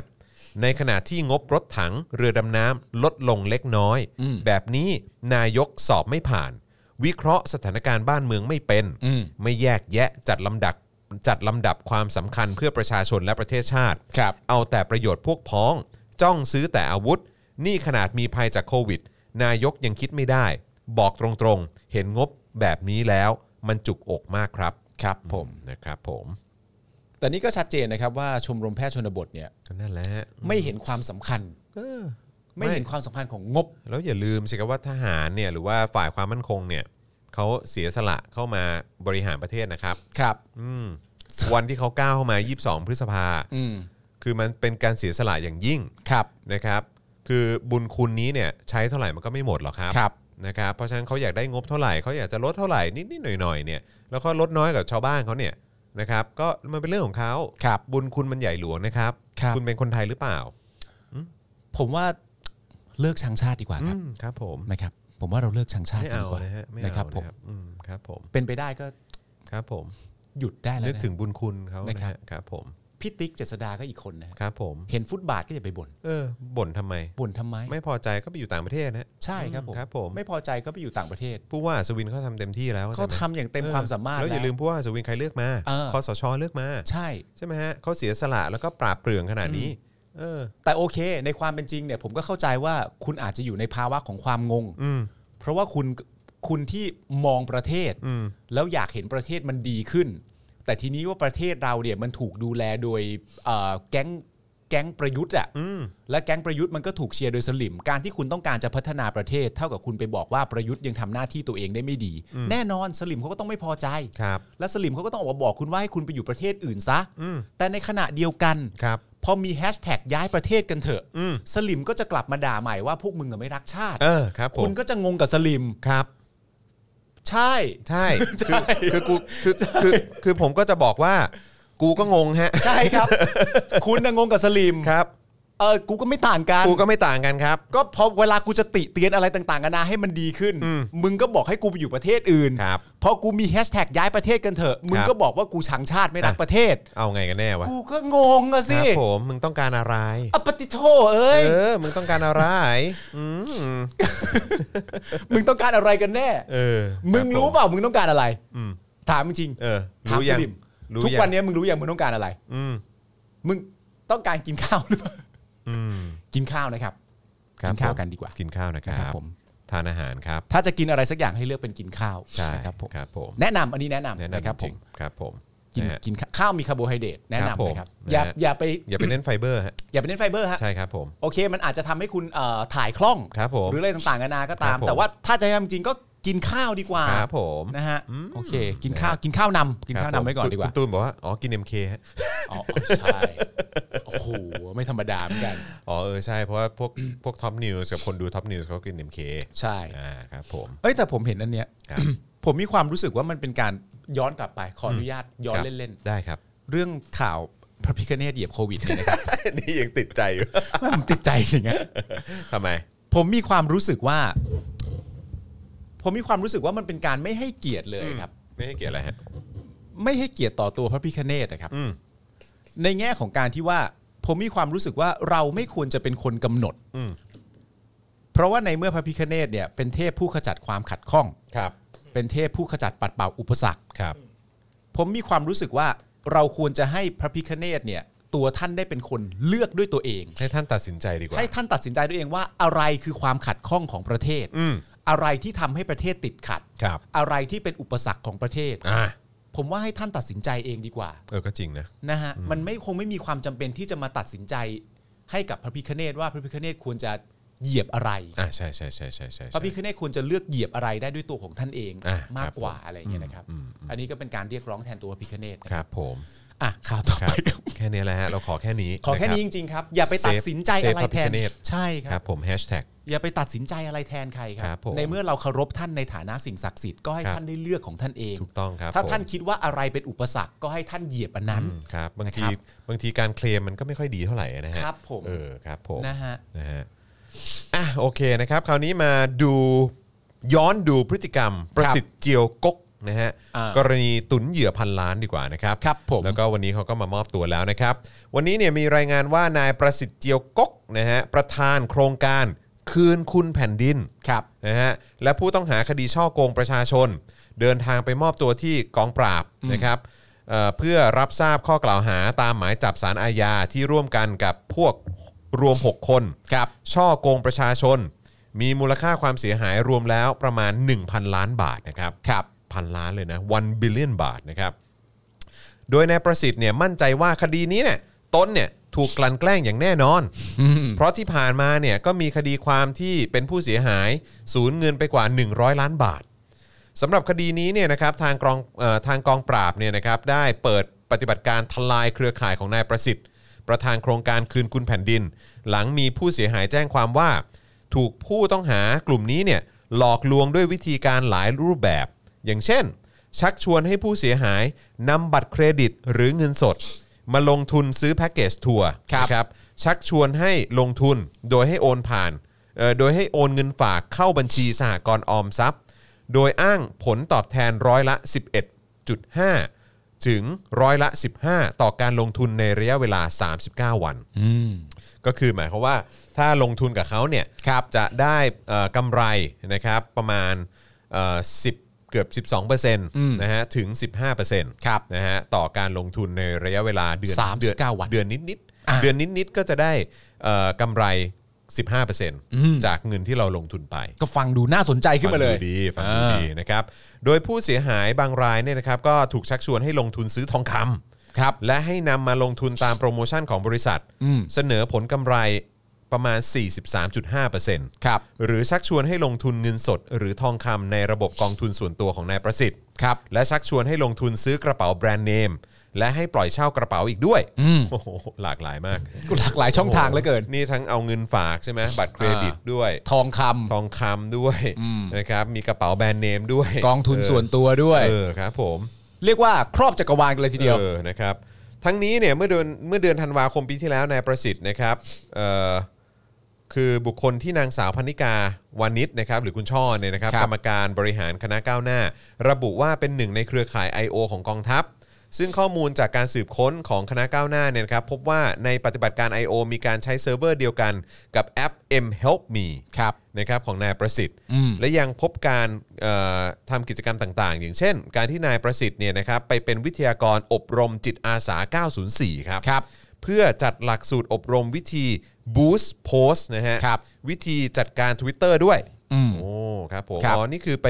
ไปเป็นวิทยาไปเป็นวิทยากรอบรมจิตอาสา 904 เพื่อจัดหลักสูตรอบรมวิธี Boost Post แล้วก็วิธีจัดการ Twitter นี่เขาเก่ง ว้าว เขาเก่ง ขณะที่นายประสิทธิ์เนี่ยออกมายอมรับว่าเป็นเจ้าของแอป แล้วก็เซิร์ฟเวอร์ที่กองทัพบกใช้งานจริง ครับ แต่เป็นการให้ใช้ฟรี แล้วก็ไม่ได้รับค่าตอบแทน อืม แล้วก็ระบุว่าตนเนี่ยสร้างแอปขึ้นมาเพื่อสังคม และเห็นว่ากองทัพเนี่ยได้ขอใช้มาอย่างถูกต้อง ครับ และควรส่งเสริมการนำเทคโนโลยีมาใช้เพื่อเผยแพร่พระราชกรณียกิจของพระองค์ท่าน อืม ตั้งใจไว้ใช้แบบนี้ อืมครับ อืม ผม โดยที่ผ่านมาเนี่ยนายประสิทธิ์มักสร้างภาพลักษณ์ว่าตนเนี่ยเป็นคนจงรักภักดีต่อสถาบันพระมหากษัตริย์ ครับ แล้วก็อ้างว่าตนเนี่ยเป็นอาจารย์พิเศษโรงเรียนจิตอาสา อืม 904 และมีบทบาทในการให้เอ่อในการอะไรนะทำงานใกล้ชิด และสนับสนุนหน่วยงานของกองทัพ และหน่วยงานราชการต่าง ครับ ๆ โอ้ นี่คือคือคนที่โดนคดีแบบนี้เนี่ยนะครับ อ่า คือคนที่อยู่ใกล้ชิดกับการทำงานของหน่วยงานภาครัฐ ครับ และที่สำคัญที่สุดกับกองทัพด้วย อืม นะครับนอกจากนี้นะครับนายประสิทธิ์ยังเคยได้รับรางวัลคุณงามความดีต่าง อืม ๆ อย่างรางวัลสนับสนุนการทำดีจากพลเอกประยุทธ์จันทร์โอชา ครับ เอ่อพลเอกประยุทธ์มอบรางวัลนี้ให้นะนะครับและรางวัลโครงการคุณธรรมแผ่นดิน คุณธรรมนำแผ่นดิน ครับ นะฮะคนดีคนทำดีต้นแบบสังคมปี 58 คนดีเพื่อพ่ออีกด้วย ว้าว นะครับ โอ้เป็นรางวัลคนดีนี่เขาได้เต็มเลยนะเนี่ย โอ้โหครับผม คุณประสิทธิ์เจียวกก คือ นะครับ ได้รางวัลสนับสนุนการทำดีจากพลเอกประยุทธ์ใช่ไหม อ่าร รางวัลโครงการคุณธรรมนำแผ่นดิน อืม เอ่อคนทำดีต้นแบบของสังคมอะไรแบบเนี้ยนะครับ อ่า ทั้งนี้เนี่ยภายหลังจากที่นายประสิทธิ์ตกเป็นผู้ต้องหานะครับตามหมายจับของศาลอาญาก็มีรายงานว่าพลโทสันติพงษ์ธรรมปิยะนะครับโฆษกกองทพบก ระบุว่าเอ่อระบุเกี่ยวกับกรณีนี้ว่าเรื่อง I.O. ของกองทัพเนี่ยเคยมีการชี้แจงไปแล้ว อืม นะครับ ใช่ ส่วนที่มีการร้องเรียนว่าอาจมีกำลังพลของกองทัพไปเกี่ยวข้องกับธุรกิจ ในขบวนการของนายประสิทธิ์เนี่ยทางกองทัพบกกำลังตรวจสอบข้อเท็จจ ริง แต่หากพบว่ามีกำลังพลเข้าไปเกี่ยวข้องก็พร้อมดำเนินการทันที อ๋อครับ ครับ ผม ตาม ค สไตล์ รับได้เลย ตาม ค ส รับ ไตล์ครับผม ได้เลยครับ จ้า ผมก็จะก็ไปตรวจสอบให้นะครับ ทันที ผม เลยเนอะ ใช่ นะฮะ เท่ไปเลยนะครับ ทางด้านนะฮะสสวิโรธ ครับ นะครับนะฮะซึ่งเป็นโฆษกของพรรคก้าวไกลด้วยนะครับ ฮะ เปิดเผยในการถแถลงข่าวเมื่อวานนี้นะครับ ว่าภายในสัปดาห์หน้า ได้เตรียมทำเรื่องร้องเรียนไปยังประธานคณะกรรมาธิการ พัฒนาเศรษฐกิจ นะฮะสภาผู้แทนราษฎรเพื่อเชิญหน่วยงานราชการทั้งหมดที่เคยปรากฏว่ารับเงินสนับสนุนจากนายประสิทธิ์เจียวกกเนี่ยนะครับเพื่อสอบสวนข้อเท็จจริงว่าเงินบริจาค หรือการสนับสนุนที่ได้รับจากนายประสิทธิ์เนี่ยมันเกี่ยวข้องกับเงินของประชาชนผู้เสียหายหรือไม่ ครับ หากพบว่ามีส่วนเกี่ยวข้องจะจงใจหรือไม่จงใจก็ดี ก็จะเร่งหาแนวทางในการอายัดเรียกเงินเรียกคืนเงินเหล่านั้น เพื่อนำมาคืนให้กับประชาชนผู้เสียหายให้ได้มากที่สุดนะครั ครับ บ รวมทั้งจะเร่งหารือถึงแนวทางในการอายัดทรัพย์สินของนายประสิทธิ์ ตลอดจนมาตรการอื่นๆ ที่จะทุเลาความเดือดร้อนของผู้เสียหาย และสามารถเรียกเงินคืนกลับมาให้กับผู้เสียหายให้ได้มากที่สุดต่อไปครับ ครับ ทั้งนี้เนี่ยนะครับจากการสืบค้นข้อมูลเพิ่มเติมก็พบว่าในปี 62เนี่ยนะครับแอดคาราบาวเคยแต่งเพลงที่มีชื่อว่า ประสิทธิ์ผู้ให้ ให้กับนายประสิทธิ์เจียวกกด้วย ชื่อเพลงเลยเหรอ ใช่ครับ ชื่อเพลงว่าประสิทธิ์ผู้ให้เลยเหรอ ใช่ครับ อันนี้คือแอดคาราบาวแต่งเพลงนี้ให้กับนายประสิทธิ์เจียวกกนะครับโดยมีเนื้อหาเพลงบางท่อนร้องว่า ประธานประสิทธิ์เจียวกกที่เรารัก คือผู้มากทั้งความดีและทรัพย์สิน ครับ ชื่อเสียงบารมีที่พวกเราได้ยิน ติดปีกโบยบินสู่โลกสากลยังยังภาคภูมิ ชื่อเสียงบารมีที่พวกเราได้ยิน ติดปีกโบยบินสู่โลกสากลตลอดกาล โหนะโหนะแอดครับ แต่ก็โอเค ตอนนั้นนะแอดคงไม่ทราบเรื่อง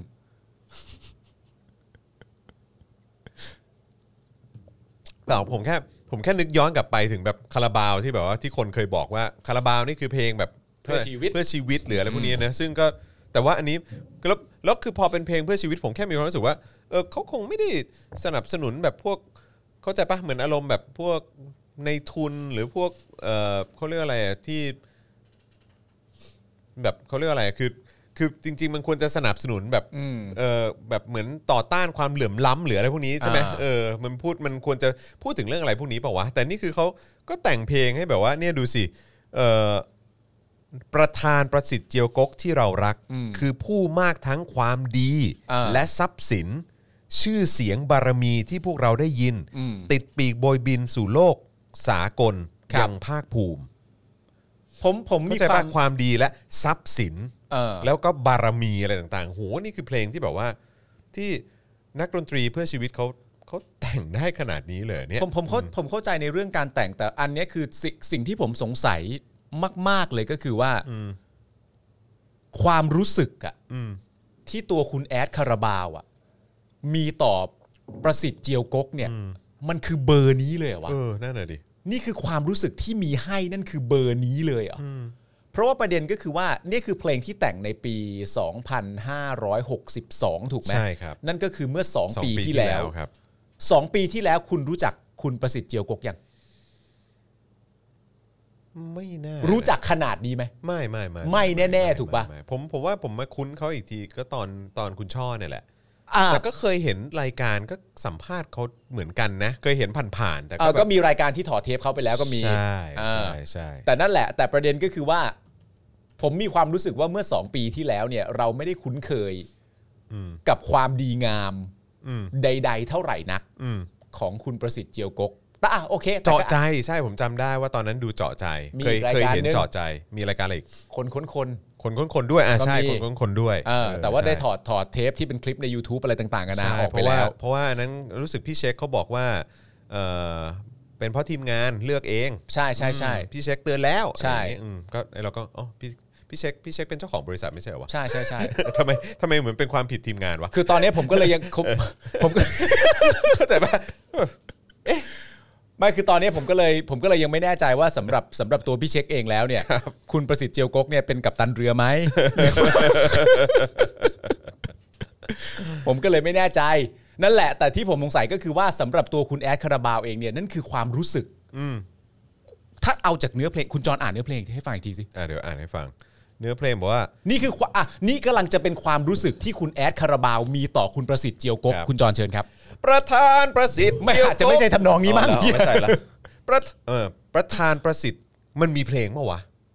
เอาเลย โอ้ยแต่ว่าอย่าเปิดเลย อ่ะไม่ เดี๋ยว เป็นไร เปิดเดี๋ยว ไม่เป็นไร เดี๋ยวเสียค่าลิขสิทธิ์ อ่า อืมนะ เดี๋ยว ฮะ เราไปฟังเดี๋ยวคุณผู้ชมไปฟังกัน ใช่ใช่ เพื่อหลังไง ใช่ประธานประสิทธิ์เจียวกกที่เรารัก คือผู้มากทั้งความดีและทรัพย์สิน อืม ชื่อเสียงบารมีที่พวกเราได้ยิน ติดปีกโบยบินสู่โลกสากลยังภาคภูมิ อืม ชื่อเสียงบารมีที่พวกเราได้ยิน อืม ติดปีกโบยบินสู่โลกสากลตลอดกาลอืม ฮิว อืม มีสัตว์ป่า ไม่ใช่ไม่ใช่ไม่ใช่ สุดยอดอ่ะ เออนะฮะเออ โอ้สุดยอดครับ ไม่รู้จริงๆนะครับ ไม่รู้แบบหมายถึงว่าแค่อยากรู้อะ อ่ะ ว่า แต่แต่คือคือพี่แอ๊กก็บอกว่าคือเขาไม่ได้รู้จักเป็นการส่วนตัว เข้าใจ นะครับ แล้วก็ลบเพลงนี้ออกไปแล้ว ครับ นะแล้วก็ไอ้ที่แต่งเพลงให้อ่ะคือแต่งเพราะว่า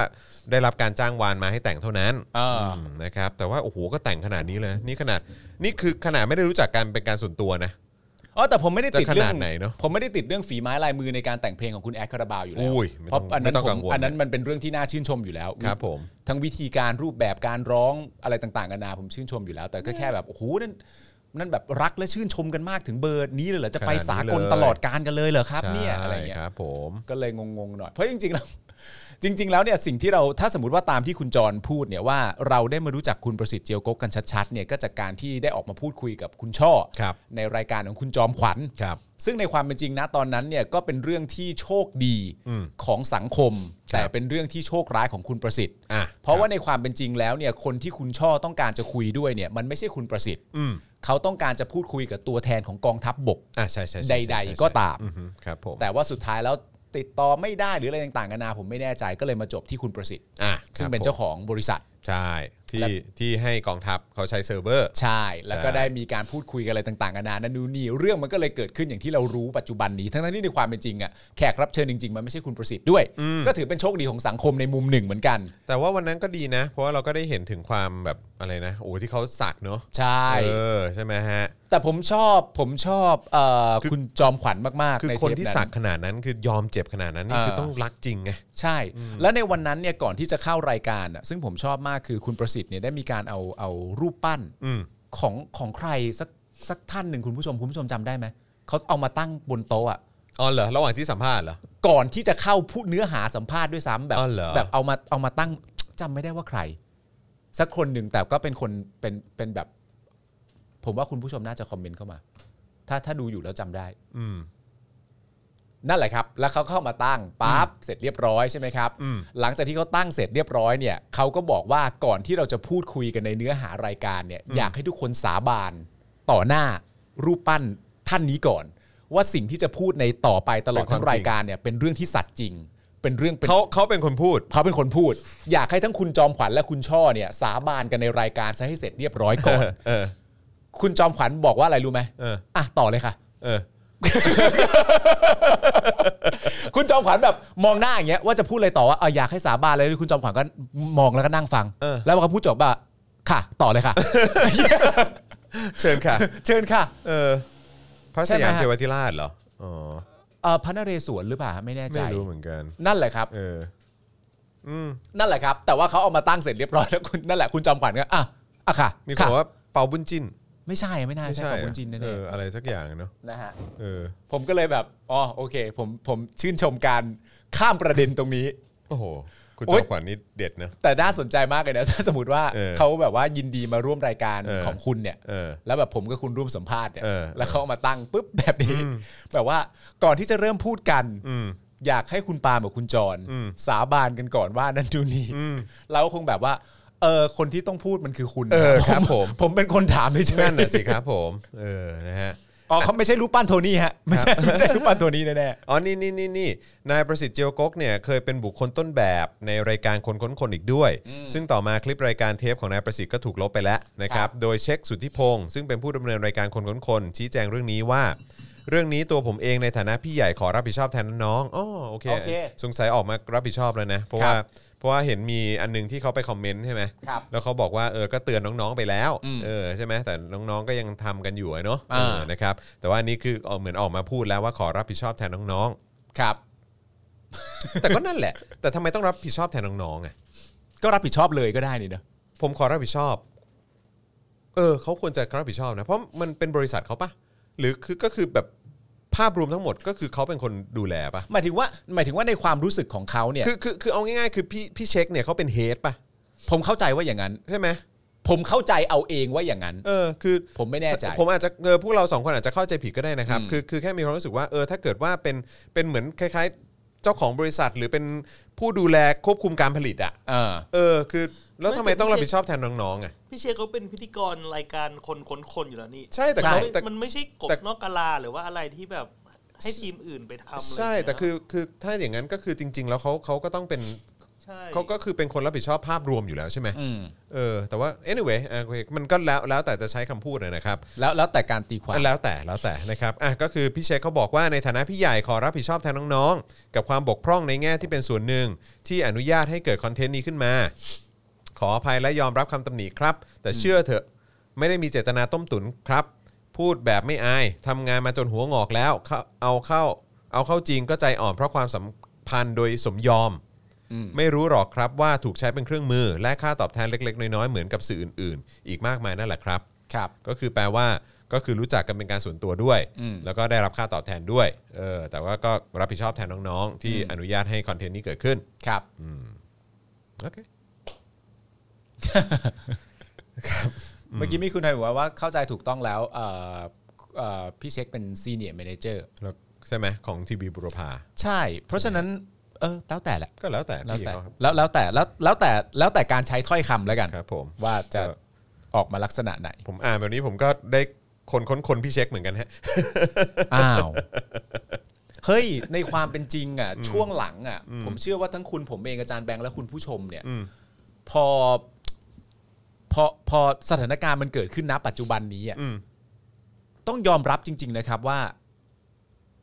ด้วยความไม่ได้ตั้งใจ แล้วก็ไม่ได้อาจเอื้อมบังอาจนะครับ แต่ว่าเรา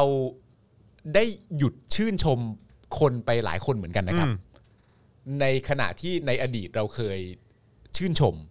แต่ว่าณตอนนี้เราก็หยุดชื่นชมไปหลายต่อหลายคนเหมือนกัน ในความรู้สึกอะไรเงี้ย ใช่ เรามีความรู้สึกว่า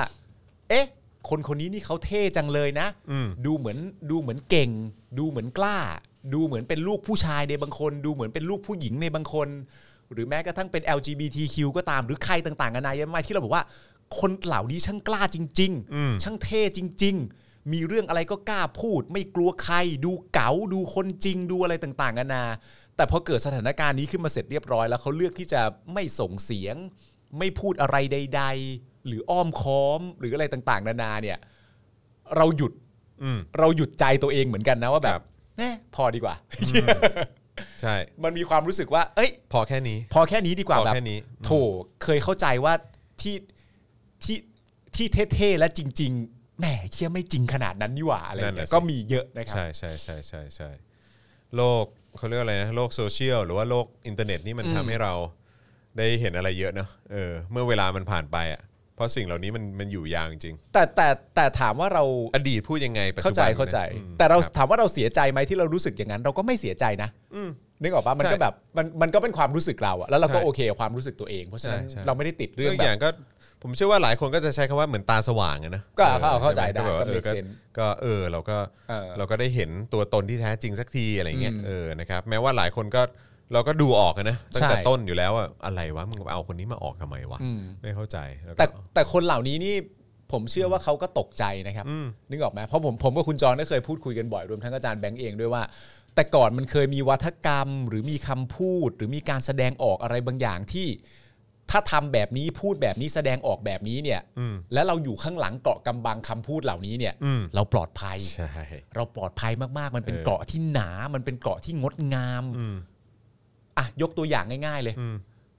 เป็นกลางเนี่ย อืมใช่ เป็นกลางนี่ก่อนหน้ายุคนี้นี่ยืนกันสบายเลยนะ อืมใช่ ยืนกันยิ้มแฉ่ง ใช่ ได้เลย ใช่ แบบ ใช่ใช่ใช่ใช่ ก็กูเป็นกลางซะแล้วอะ ใช่ใช่ใช่ใช่ใช่ รับฟังจากทั้งสองฝั่งก่อน เนี่ย ที่จะอะไรต่างๆกันานาแล้วนี่โอ้โหแม่งงดงามจริง ใช่ ๆ เอาใจเขามาใส่ใจเราอย่างเงี้ย โอ้โหแม่งแบบ เอ เท่ อ ๆทั้งนั้น เออ และอีกคำหนึ่งที่ตามมา เออ มันก็มีไม่ดีทั้งสองฝ่ายนั่นแหละโอ้โห เฮ้ย คำพูดพวกนี้นี่แล้วแต่เคยเคยเคยเป็นเกราะป้องกันทั้งนั้น เออเออ ปัจจุบันประชาชนตาสว่างขึ้นมาเขาถามกลับเป็นเฮียอะไรอะ จริงๆอะไรคำพวกนี้คืออะไร จริงๆจริงๆใช่ใช่ใช่ใช่ใช่เออเป็นฟิลนี้จริงๆฮะ เป็นฟิล จริง นี้ ๆใช่ ไม่แล้วผมก็ผมก็งงนะ คือถ้าพูดต่อไปก็คือว่าผมเคยจำได้เมื่อสักประมาณเดือนที่แล้วอ่ะ อืม คุณจรเพิ่งแชร์แบบ เอ่อรูปของคนบันเทิงที่ณครั้งหนึ่งเคยออกมาร่วมกันเป่านกหวีด อืมอืม เพื่อไล่ยิ่งลักษณ์อะไรต่างๆกันานาณตอนนี้อะไรเงี้ยซึ่งณตอนนั้นเนี่ยหลายต่อหลายคนหนึ่งในมุมที่ออกมาเนี่ย อืม ก็ออกมาเพราะต้องการจะมาปกป้องสิ่งที่เขารัก นอกจากจะไล่แล้วเนี่ย อืม ยังมีความรู้สึกด้วยว่าคุณยิ่งลักษณ์และคุณทักษิณเองก็ตามเนี่ยเหมือนจะคิดไม่ดีต่อสิ่งที่เขารัก อ่า จึงออกมาปกป้องกันใหญ่กันโตอะไร ครั ต่าง บ ๆนานานั่น ครับ นู่นนี่ ซึ่งสิ่งที่ผมสงสัยมากก็คือว่า ณตอนนี้เนี่ยผมก็ยังเห็นรูปคนบันเทิงเหล่านั้นอยู่ อืม และณตอนนี้เนี่ยกลุ่มที่ออกมาเรียกร้องประชาธิปไตยเนี่ยก็ถูกคนที่เป็นสลิมกลด่ามากมายว่ากำลังทำสิ่งเหล่านั้น เหมือนที่ยิ่งรักษณ์กับทักษิณเคยทำมาก่อน อืม แล้วทำไมนักแสดงเหล่านี้เงียบแล้วอะ เออใช่ ตลกนะ ใช่ใช่ใช่ใช่ ทำไมเขาเงียบแล้วอะทำไมเขาไม่ออกมาโจมตีกลุ่มสามกีบกันอย่างใหญ่โตเลยทีเดียว ใช่แล้แล้ เขา อง เงียบกันทำไม ซึ่งซึ่งก็เหมือนกับที่เรากำลังจะอ่านข่าวต่อไปที่ อ่า พูดถึงว่านายกบอกว่าเฮ้ยการทุจริตเอ่อการเขาเรียกว่าอะไรนะแก้ปัญหาทุจริตเอ่อทุจริตคอร์รัปชันแล้วก็อะไรต่างๆเหล่านี้เราต้องทำให้เป็นวาระแห่งชาตินะ อ่า เพราะว่าเอ่อสถิติที่ผ่านมาซึ่งเดี๋ยวเราจะอ่านให้ฟังด้วยนะครับ อ่า ซึ่งเป็นทั้งสถิติของหน่วยงานไทยแล้วก็ของระดับสากลระดับโลกเนี่ยเขา ค ก็ รับ บอกว่าประเทศไทยปัญหาคอร์รัปชันมันหนักที่สุด อ่า ในยุคของคอสช เป็นต้นมา อืม ใช่ไหมไม่เคยหนักขนาดนี้มาก่อน อ่า หนักกว่ายุคยิ่งลักษณ์ทักษิณอะไรอีกนะ อ่าอันนี้ปปชบอกเองด้วย อันนี้ปปชบอกเองด้วยนะ อ่า เข้าใจไหมฮะ เพราะฉะนั้นคือ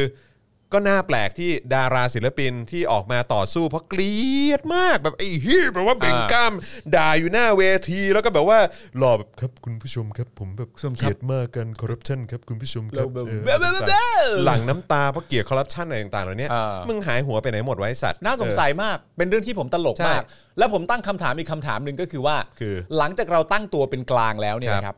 คำว่าเป็นกลางนะ ครับ หลังจากเราตั้งตัวเป็นกลางเสร็จเรียบร้อยเนี่ยคำที่มันจะพูดตามต่อมาก็คือว่าเมื่อเป็นกลางแล้วอีกคำหนึ่งก็คือ มันก็มีไม่ดีทั้งสองฝ่าย เออ สิ่งที่ผมสงสัยก็คือว่าทำไมเมื่อมีคนไม่ดีตั้งสองฝ่าย อืม แล้วแอคชั่นคุณเป็นศูนย์นะครับ อืม นึกออกไหม ใช่ เราเนี่ยชัดเจนนะ อืมอืม สำหรับคนที่อยู่ในฝั่งประชาธิปไตยว่าคนที่ไม่ดีและคนที่ควรจะต้องถูกทำการเปลี่ยนแปลงมันคือใคร อืม แต่พอคุณตั้งตัวเองว่าเป็นกลางอ่ะคุณก็พูดว่ามีคนไม่ดีทั้งสองฝ่าย อืม และแอคชั่นคุณเป็นศูนย์อ่ะ ใช่ อืม แม่งเป็นสมการที่ไม่เห็นได้เลย มันคือปากว่าปากขยิบนะครับ เออครับผม มันไม่ได้จริ ห ง รือว่าจริงๆมันก็คงเข้าข่ายที่เราพูดตอนต้นนะเนอะ ๆว่า ตอนแหลฮะ ครับผมเท่านั้นเองครับ ก็ต้องขออนุญาตจริงๆนะพวกนี้ช่วงนี้ผมจะย้ำคำพูดนี้บ่อยมากเพราะผมมี ครับ ความ ผม รู้สึกว่ามันใช้ได้กับหลายประเด็นมากในคำพูดที่คุณนวัดพูดมา อืม ตอนที่ไปออกรายการแฉกับหมอวรงค์นะครับก็คือออย่าพูดเฉพาะเวลาที่ตัวเองได้สิครับ อืม ใช่ จริงๆ ช่วงนี้เป็นช่วงที่เราใช้คำพูดนี้ได้เปลืองมาก ใช่ใช่ถูกต้นะอง ฮะ ถูกต้องนะครับ อ่ะประยุทธ์หน่อยไหม อ่ะมาเอ่อเผื่อเราจะทำเป็นคลิปสั้นอันนี้ ส่งไปให้ดารากปปสนะครับ หรือว่าอินฟลูเอนเซอร์กปปสที่เขาเกลียดมากเกลียดการคอร์รัปชันมาก ครับ นะครับ ผม นะฮะเอ่อเผื่อเขาจะเปลี่ยนใจเนอะนะครับ อ่า เพราะว่ายุคนี้มันเป็นยุคที่หนักกว่ายุคของทักษิณยิ่งไรกษณ์อีกนะเออนะครับเอ่อเมื่อวานนี้นะครับพลเอกประยุทธ์เนี่ยเขาก็มาปราศัยเชิญชวนประชาชน แล้วก็เจ้าหน้าที่ของรัฐให้เข้าร่วมการประเมินคุณธรรมความโปร่งใส ในการดำเนินงานของภาครัฐ ประจำปีงบประมาณ 64 ครับ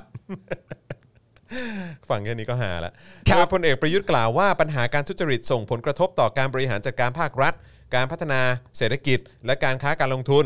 รวมถึงการพัฒนาประเทศนะครับ ครับ ไปจนถึงภาพลักษณ์ที่ดีของประเทศไทย อืม ทั้งในแง่ของการรับรู้ของภาคประชาชนภาคธุรกิจ รัฐบาลได้ประกาศให้การแก้ปัญหาทุจริต เป็นวาระแห่งชาติ เพื่อให้มีการปฏิบัติการอย่างจริงจังเป็นรูปธรรม ครับ เท่ครับ เท่ครับ เท่มากครับ นะฮะ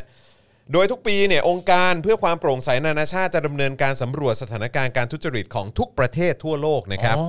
ในปีที่ผ่านมาเนี่ยนะครับประเทศไทยถูกจัดอันดับปัญหาทุจริต ผ่านดัชนีการรับรู้การทุจริตเนี่ยนะครับอยู่ในอันดับที่ 104 ครับ ครับ จากประเทศที่เข้าร่วมประเมินทั้งหมด 180 ประเทศทั่วโลก เอ้ย อยู่อันดับ 104 นะครับ ก็ชนะอยู่ตั้ ง 70 ทั้งนี้เนี่ยนะครับตั้งแต่ทำรัฐประหารเมื่อปี 57เนี่ยนะครับพล คเอรับ กประยุทธ์ก็ชูนโยบายปราบโกงมาตลอดนะครับ ฮะ อย่าลืมนั่นคือปี 57 นะ 57 เลย นี่คือปี 64 แล้วนะ ปราบโกงดีวะ ตั้งแต่ปี 57 ครับ 22 พฤษภาคมปี 57 ที่ อ่า ประยุทธ์ยึดอำนาจเข้ามาเนี่ยนะฮะ อ่า ประยุทธ์เขาก็ชูนโยบายเรื่องของการปราบโกงมาตลอด ชูธงชูธง นะครับนะฮะ57 58 59 60 61 62หก63 64 สามหกสี่อันนี้กำลังจะเข้าปีที่ 8 แล้วนะครับ นะครับ คือ คิดดูดิ 8 ปีอะ เอ8อปี นี่ ที่ เดี๋ยวก็ใกล้ 22 พฤษ ที่ ภาแล้วนี่ ใช่ หว่า คือชูนโยบายปราบโกงมาอ่ะเจ็ดปีก็ได้อ่ะ อ่ะเจ็ด เจ็ด ปี ปีอ่ะกูให้ 7 ปีก็ได้ เออ เจ็ดปีอะ เออ แล้วคือ ในในปีเนี้ย เออ ปีที่ 7 ปีที่ 8 เนี่ย อืม ก็คือเพิ่งจะมาชูนโยบาย เขาเรียกว่าอะไรให้เป็นวาระแห่งชาติ ใช่ ก็งงมากเพราะเข้าใจว่าชูมันตั้งแต่แรกแล้ว ใช่เออ ปะโท นะครับเอ่ออย่างที่บอกนะครับว่าตั้งแต่ปี 57 ที่ทำรัฐประหารเข้ามาเนี่ยประยุทธ์เนี่ยเขาชูนโยบายการปราบโกงมาตลอด ครับ เมื่อวันที่ 9 ธันวาคมปีที่แล้วครับนะ ครั ฮะ บ ย้อนดูปีที่แล้ว อืม นะครับปีที่6อ่ะนะ ครับ ปีที่ 6 หรือปีที่ 7 ที่ประยุทธ์เข้ามาเนี่ยนะครับ อืม นะฮะ9ธันวาปีที่แล้ว ซึ่งเป็นวันต่อต้านคอร์รัปชันสากล ประธานปปช ครับ ปปช ของประเทศไทยเนี่ยนะครับ ครับ ประธานปปช ของประเทศไทยเนี่ยนะครับ ได้ออกมายอมรับเป็นครั้งแรกนะครับว่าสถานการณ์คอร์รัปชันไทยเข้าขั้นวิกฤต ครับ เขาใช้คำว่าสถานการณ์คอร์รัปชันในประเทศไทย อืม เข้าขั้นวิกฤต ครับ โดยพบว่ารัฐบาลยุคคอสช มีการทุจริตมากที่สุด อืม โดยทำเงินแผ่นดินรั่วไหลเฉียด3 0 0แสนล้านบาท โอ้โหคอสชนี่ประยุทธ์ปะ ก็ประยุทธ์เป็นประธานคอสชใช่ไหมล่ะ ใช่ แต่หมายถึง เอ ก็ก็ปีประยุทธ์ด้วยใช่ไหมประยุทธ์แล้วก็แกงเขาไหม ใช่ เรากำลังพูดถึงประยุทธ์กันอยู่ อใช่ครับ โอ ผม เคโอเค คือปปชออกมายอมรับนะครับว่าสถานการณ์คอร์รัปชันในประเทศไทยเข้าขั้นวิกฤต อืม โดยพบว่ารัฐบาลยุคคอสช มีการทุจริตมากที่สุด อืม โดยทำเงินแผ่นดินรั่วไหลเฉียด3 0 0แสนล้านบาท คอสชนะครับ ผม คอสชที่เข้ามาปราบโกงอะนะ ซึ่งผมแปลกใจเพราะประธานปปชเป็นคนพูด ว้าว นะครับ เออ หลังจากนั้นไม่กี่วันพลเอกประยุทธ์ก็ออกมาโต้ปปชว่าตนไม่เชื่อว่าเป็นแบบนั้น อืม เขาพูดว่าเขาไม่เชื่อนะอืมเขาใช้ความเชื่อส่วนตัวว่าเขาไม่เชื่อแบบนั้น เอาอีกแล้ว นะฮะที่บอกว่าเยอะเนี่ยคือจำนวนเรื่องร้องเรียนหรือเปล่า อ่าจำได้จำได้ ซึ่งก็แปลกใจว่าเออคือปปชเขาออกมาบอกว่าเนี่ยเงินแผ่นดินเนี่ยรั่วไหลไปกว่า3 0 0แสนล้านบาท อ่า คือเขาไม่ได้พูดถึงเรื่องร้องเรียน อืม เขาพูดถึงว่าเงินของแผ่นดินเนี่ยเงินที่มาจากภาษีประชาชนเนี่ย ครับ ที่ภาครัฐอ่ะหรือ อ่า ว่าข้าราชการอ่ะ อ่า แล้วก็รัฐบาลยุคคอสชเนี่ย อืม ที่เกี่ยวข้องกับการทุจริตเหล่านี้หรือเปล่า หรือปล่อยให้เกิดการทุจริตเหล่านี้ อ่ามั มันทำให้เงินแผ่นดินเงินภาษีของประชาชนที่จ่ายมาเนี่ย อืม มันรั่วไหลเฉียดไป3ามแสนล้านครับแต่ที่ประยุทธ์บอกว่าไม่มั้งเออมันไม่น่าจะใช่ ที่บอกว่าเยอะมันน่าจะเรื่องร้องเรียนหรือเปล่า แต่ ซึ่ง ผมว่าประยุทธ์อะตอบขั้นต้น อืม ประยุทธ์อะตอบว่าตอบเฉพาะเรื่องของการที่บอกว่าคอสช ในยุคในยุคคอสชเนี่ยมีการทุจริตมากที่สุดในประวัติศาสตร์ประเทศ อืม ผมว่าเขาตอบแค่เรื่องนี้ อืมนั่นน่ะ เขาก็เลย สิ บอกว่าเอ้ยมันเป็นแค่เรื่องร้องเรียนหรือเปล่า อืม แต่เขาไม่ได้ชี้แจงประเด็นแบบ3ามแสนล้านรั่วไหลอะไร ครั เงี้ บ ยเขา ผม เขาอาจจะเงียบๆไว้ นะฮะ เออ ตัดสินถูกหรือตัดสินผิดมีการแยกจำนวนมาหรือไม่ อ่า จึงขอให้ไปแยกรายละเอียดดูให้ดี อ่า ๆนะครับอืมนะฮะ แต่มันแต่มึงก็คิดแบบว่า อืม ถ้าเกิดในความเป็นจริงอ่ะเอาแบบตามที่ประยุทธ์พูดเลยนะครับ อเรียกว่าตอแหลตามกันไปเลย ครับ อะว่ามันเป็นจำนวนเรื่องการร้องเรียนจริง ๆ อื อ่ะ ม รัฐบาลที่ชูธงประเด็นปราบโกงอ่ะ อืม มีจำนวนเรื่องการร้องเรียนทุจริตสูงสุดอย่างนี้เหรอ เออ แม่งก็ไม่เมคเซนต์อยู่ดี ก็ไม่ make sense อยู่ดีใช่ มึงจะพูดมุมไหนมันก็ไม่ได้ ใช่ใช่ใช่ใช่ถูกต้อง เออ เออคือคือคือคนที่เข้ามาอยู่ในอำนาจด้วยการทำรัฐประหารเนี่ย เออ แล้วก็ชูว่าตัวเองเนี่ยนะจะปราบทุจริตเนี่ย เพราะนักการเมืองเลวเหลือเกิ ใช่ น แล้วก็มีอำนาจม .44 มาตั้งหลายปีเนี่ยนะครับ เออ แล้วกลายเป็นว่าปปช ซึ่งเป็นหน่วยงานของประเทศไทยเนี่ย เออ ก็บอกว่ายุคคอสชเนี่ยเป็นยุคที่คอร์รัปชันไทยเนี่ยเข้าขั้นวิกฤตเนี่ย เออ มันก็แปลกประหลาดแล้ว มันก็แปลกประหลาดแล้ว ใช่ แล้วมีการทุจริตสูงที่สุด อืม อันนี้ก็แปลกประหลาดแล้ว ครับ ซึ่งถ้าประยุทธ์จะมาเถียงว่า เฮ้ย มันเป็นแค่เรื่องการร้องเรียนหรือเปล่า ในยุคของคอสช มีเรื่องการร้องเรียนทุจริตสูงที่สุด อืม มึงว่ามันโอเคเปล่า เออ คือมึงมึงต้องมีตรกกะนะ มึงต้องคิดนะเว้ ใช่ ย ใช่เทียบเทียบบัญญัติยางอ่ะ คุณจะ เข้าใป เถียงอะไรแบบนี้ไม่ได้นะ เป็นปะ เออ ครับผมอ่ะเดี๋ยวอาจารย์แบงค์ผมขอคลิปสั้นด้วยนะ ตั้งแต่ ตั้งแต่ไอ้ตอนพูดเรื่องดารากปปสแล้วนะ มาจนถึงไอ้เรื่องเนี้ยเออนะเอาขยี้มันหน่อยเผื่อมันจะแบบว่า เออเขา เออ จะจะมาช่วยเรา เผื่อมันจะมียางอายกันบ้าง เขาจะมาช่วยเรา อืนะครับ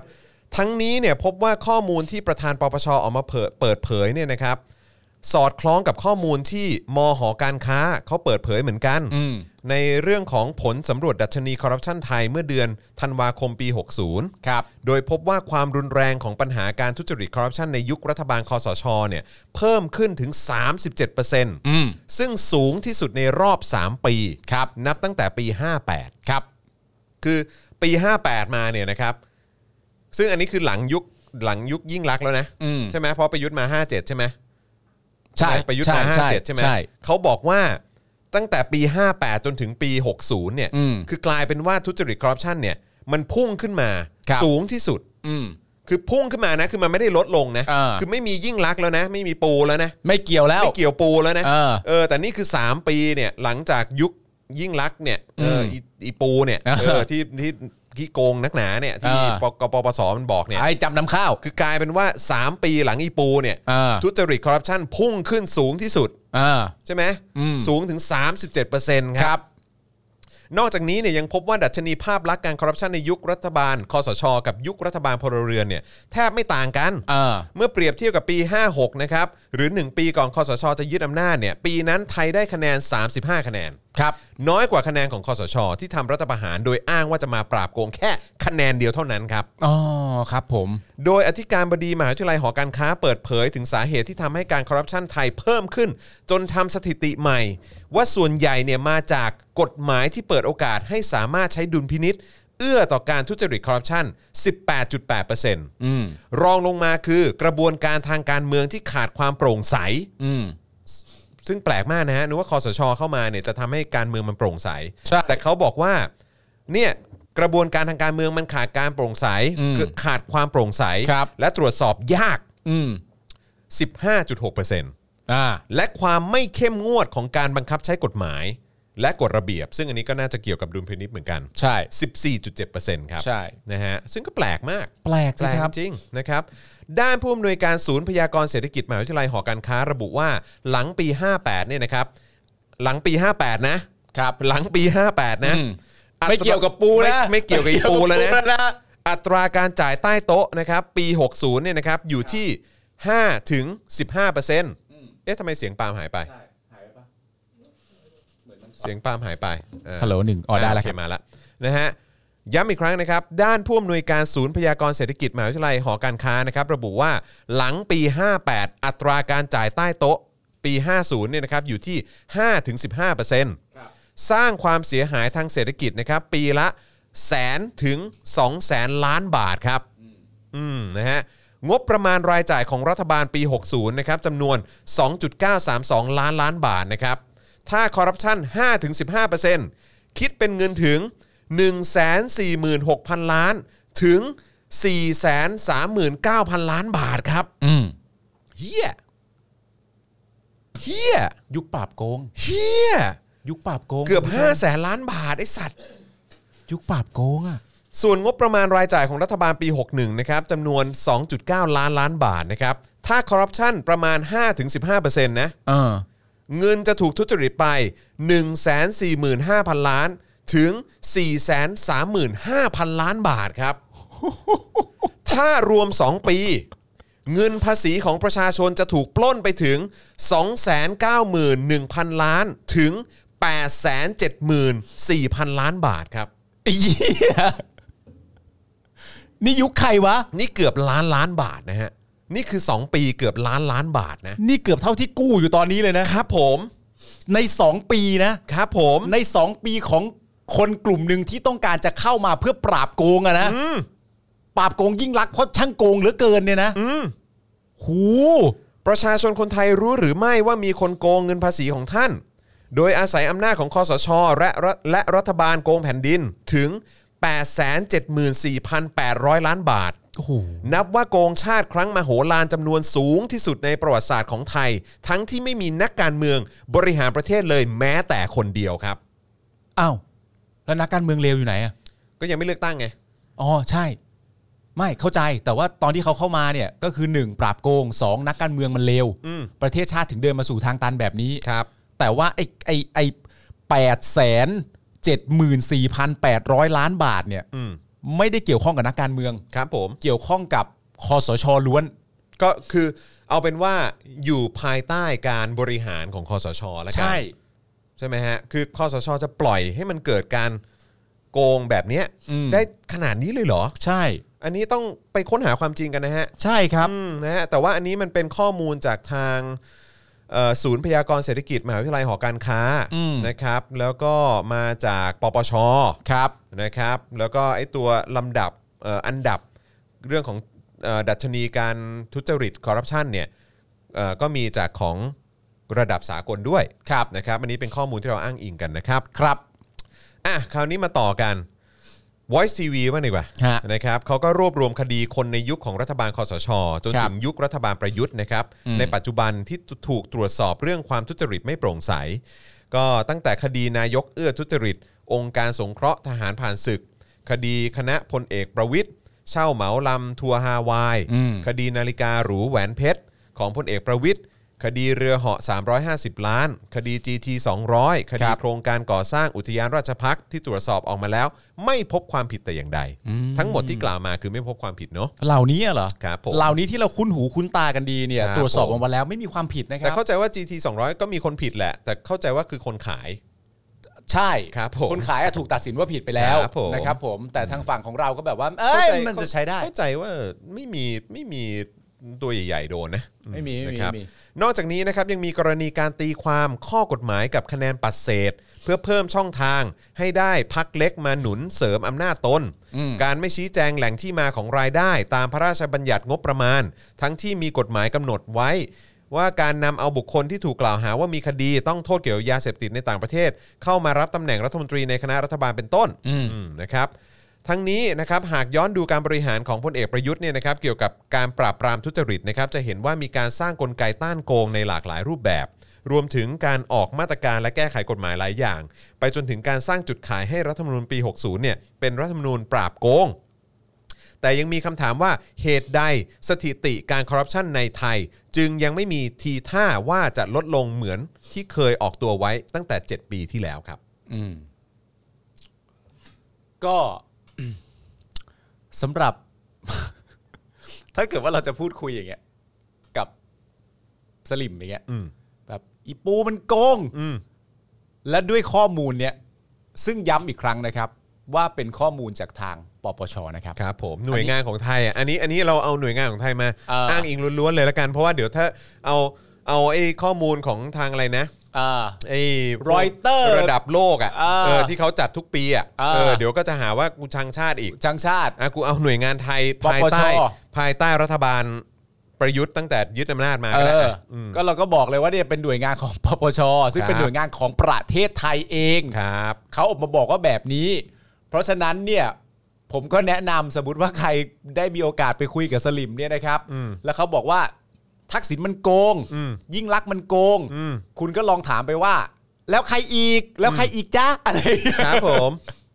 แล้วมีใครอีกจ้า อืม หรือเขาตอบมาอ๋อก็อาจจะมีดีแบบเออเอาเอาที่โกงหนักกว่าอีปูอ่ะมีไหม อืม เอาที่โกงหนักกว่าอีปูมีไหม อืมอันนี้ไง เออ ก็มันอาจจะตอบมาว่า มันอาจจะหลงตอบมาว่า ก็มีประยุทธ์ไง แล้วไงต่อ แต่ฉันเกลียดอีปู อะไรของมึงเนาะ ถามมันถามไปเรื่ อะไร อย ของมึงจริงเนาะอืม ๆมีคน มีคนนะครับ มีกลุ่มคนก็ได้ อืม ที่โกงกว่ายิ่งรักษณ์อ่ะ อืม แต่คนกลุ่มนั้นเนี่ยเข้ามาทำรัฐประหาร และทำให้ยิ่งรักษณ์ต้องออกไป แล้วโกงกว่า คือเอาไปนว่าในยุคเขาแล้วกัน ในยุค ใช้ เขา คาว่าในยุคเขาแล้วกัน เออ นะครับ ในยุคของเขา เออ นะครับคือตามสถิติแล้วเนี่ยนะครับ ใช่ ก็คือมันหนักกว่าทุกยุคที่ผ่านมา ครับ เออเราเราจะว่ายังไง อ่า อย่างน้อยเขาก็ไม่หนีไง อ๋ออ๋อครับผม อ้าวมึงมึงต้องหนีอะไรอ่ะ มึงจะต้องหนีอะไรก็มึงนิรศกรรมไปหมดแล้วอ่ะ ครับ ผม โทนี่ไง อ๋อ เนาะ ครับผม โอ้ถ้ากูทำนิรศกรรมตัวเองได้กูก็ยืนมองหน้ามึงเหมือนกัน เออถ้าโดนยึดอำนาจนี่อยากรู้เหมือนกันจะหนีไหม เออ ไม่ต้องโดนที่ ครับ อำนาจ ผม หรอก ถ้าสมมุติว่าใน ถ้าเกิดมันมีเหตุการณ์โคตรจะงดงามเกิดขึ้นจริง ๆ สมมุติว่าเอ่อเราประสบความสำเร็จ ครับ อ่าในแง่ของการออกมาเนี่ยของคนเรียกร้องฝั่งประชาธิปไตยอ่ะ อืม หรือไม่ก็แม้กระทั่งการสมมติว่าเลือกตั้งครั้งหน้า อือฮึ ฝั่งที่เป็นประชาธิปไตยชนะ อืม และได้เป็นการจัดตั้งรัฐบาล ตอนนั้นน่ะค่อยมาดูกันอีกทีว่าหนีไหม เออ มันไม่ใช่ ค มา รับผ ดูตอนนี้ ใช่ครับ ผมถูกต้อง ตอนนี้ ครับ มึงต้องหนีอะไรมึงเก๋าอ่ะ ครับผม เก๋ากว่าก็อยู่ไป อ่ะแล้วแต่ครับ เออเก๋ากว่าก็อยู่ไป ครับผม แต่ว่าอย่างที่บอกนะก็ในยุคเขาอะเนาะ เออ เออ นะครับ ก็ไม่นึกว่ามันจะเกิดการคอร์รัปชันได้หนักขนาดนี้นะ ทั้ง ยุค ทั้งที่ เขาอะ พูดตั้งแต่ต้นมาว่า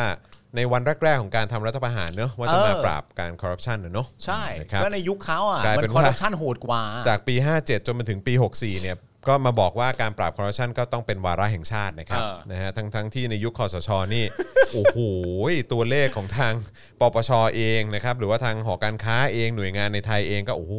นะครับ ก็อึ้งกันไปทีเดียว คุณผู้ชมผมแนะนำนะครับ ให้ ครับ เอาคำพูดนี้ไปแกล้งสลิมนะครับ ครับ แล้วก็ไปบอกว่าคุณบอกว่าปีอะไรนะสองปีให้หลังคือ 58 59 ใช่ปะ อ่าใช่ครับ หลังจาก 57 ใช่ไหม ครับผม ผมแนะนำให้คุณผู้ชมนะครับ ไปเจอสลิม อืม แล้วไปบอกสลิมว่าเออสลิมครับ ผมเชื่อสลิมนะครับ อืม เพราะปี 58 59 เนี่ย เป็นปีที่คอร์รัปชันสูงสุดจริง ๆ ครับ อืม แล้วสลิมก็อาจจะตอบว่า ก็เห็นไหมล่ะ ก็ยุคอีปูไง อืมเอ่อ เอาไปหลอกมัน เอาไปหลอกมัน เออ เชื่อกู ครับผม มันเชื่อ ใช่ใช่ใช่ ผมเชื่อคุณแล้วครับสลิมครับ เขาคงจำปีไม่ได้อะอืม เชื่อจริงๆนะฮะ ตาม ปี สไตล์ 58 59 นี่โอ้โหมันคอร์รัปชันสูงสุดจริง ๆ ฮะ ครับผม ฉันเคยสอนพวกแกมาตั้งนานแล้ว เห็นไหม อืม ว่าอีปูเนี่ยมันโกง เฮ้ย อืมครับผม เอ๊ะเอ๊ะอะไรยะ งี้ก็ได้ด้วยเหรอ อะไรเนี่ย เนะครับ มันจำไม่ได้หรอกหลอกมันเชื่อกูมันจำไม่ได้ ครับผมนะฮะอ่าโอเคเดี๋ยวผมจะวิ่งไปเข้าห้องน้ำก่อน เชิญครับ นะครับแล้วก็ระหว่างนี้คุณผู้ชมสามารถเติมพลังให้กับพวกเราได้ อ่าน นะครับนะฮะแล้วก็เดี๋ยวเดี๋ยวอีกสักครู่หนึ่งเราจะกลับมาเอ่อเดี๋ยวผมขออีกสักหนึ่งหัวข้อละกันเนาะเพราะว่านี่เราคุยกันมาเกือบ 2 ชั่วโมงแล้วนะครับ ได้ครับ เดี๋ยว CPTPP นะครับผมขออนุญาตไว้พรุ่งนี้นะครับเพราะว่าถ้าถ้าอ่านตอนนี้ผมกลัวว่ามันจะเร่งเกินไปเพราะเนื้อหาค่อนข้างยาว ใช่ ยาวเลยแหละ แล้วผมต้องการให้มันละเอียดด้วยนะครับ อยากให้คุณผู้ชมฟังเอ่อหรือว่าติดตามกันนะครับ หรือว่าที่ฟังใน Clubhouse ก็ได้ติดตามกันอย่างละเอียดมากขึ้นนะครับ เพราะว่า ครับผม เราเอ่อจริง ๆ แล้วคือ ตอนนี้คอรมอออกมาปฏิเสธนะ บอกว่า เฮ้ยเอ่อไม่ได้มีมติให้ไทยไปอะไรกับ CPTPP เออแค่อนุมัติขยายเวลาเพิ่ม 50 วันเท่านั้นเอง ครับ นะ นะครับเอ่อแล้วเดี๋ยวเราก็จะมาดูข้อดีข้อเสียของ CPTPP เท่าที่เรารวบรวมมาได้นะครับว่า ครับ ใครได้ใครเสียนะครับ เพราะฉะนั้นผมคิดว่าขออนุญาตเก็บไว้วันพรุ่งนี้ละกัน อ่าน นะครับเดี๋ยวจะหยิบมาพูดตั้งแต่ต้นๆรายการเลยนะครับจะได้ได้ค่อนข้างละเอียดเพราะวันนี้เราขยี้เรื่องการคอร์รัปชันไปหนักพอสมควร ครับ นะครับแล้วเดี๋ยวขออนุญาตพูดถึงในประเด็นของการถูกดำเนินคดีม .112 นะครับเอ่อที่มันมาพร้อมกับการ วิเอ่อคือคือมันมาควบคู่กันน่ะซึ่งมันก็รู้สึกว่าเออมันก็แปลกดีเนอะนะครับ ใช่ การถูก 112 โดนคดี 112 กับการวิจารณ์การจัดการวัคซีนโควิด -19 มันมั มัน นมันมาคู่กันได้อย่างไร เออ นะครับเดี๋ยวเดี๋ยวเราจะมาพูดประเอ่อประเด็นนี้กันนะครับ แต่ผมขออนุญาตวิ่งเข้าน้ำแป๊บหนึ่งนะครับ เดี๋ยวให้ให้คุณปาล์มเอ่อดูแลคุณผู้ชมทางคอมเมนต์ก่อนแป๊บหนึ่งแล้วกันนะ คุ ค ณ รับ ต้องบอกคุณผู้ชมก่อนว่าระหว่างนี้ ครับ โอนเข้ามาได้ เติมพลังเข้ามาได้นะครับ อย่าลืมพี่โรซี่เขากดเข้ามาส่องอยู่บ่อย พี่โรซี่เขาส่องอยู่นะครับโอนเข้ามาเลยครับ เอาให้คุณจรกลับมาโบะแล้วโอ้โหยังไม่ขึ้นไปไกลขนาด ๆ นี้ กล้าเรารอดแล้ว โอ้โหขึ้นไปไกลขนาดนี้ยังกับคอร์รัปชัน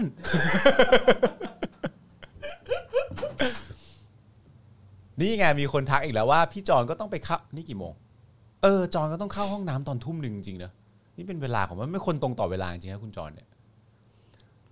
มาอ่านคำคอมเมนต์ดีกว่า เมื่อกี้รู้สึกว่าจะมี I.O. เข้ามา หนึ่งหน่วย หนึ่งหน่วยเองเหรอครับ ครับ แวะดูเขาหน่อยสิครับอาจารย์แบงค์ครับเลื่อนขึ้นหน่อยสิครับว่า I.O. วันนี้เขามาพูดคุยกับเราว่าอย่างไรบ้างนะครับ แป๊บนึงนะไกล โหไอโอเราน้อยถึงขนาดต้องไปไกลขนาดนี้เลย อ๋อนี่ไงเขาชื่อว่า โรคสามกีบเท้าเปื่อยในพวกวัวควายต้องไปฉีดวัคซีนกันเชื้อโรคชังชาติ อ๋อนี่ชื่อเขาอะครับชื่อยาวมากเลยใครตั้งให้เนี่ย ชื่อยาวมาก อย่างน้อยลูกพี่ประสิทธิ์ก็สู้ พร้อมยอมรับถูกผิด ไม่หนีเหมือนโทนาฟนี่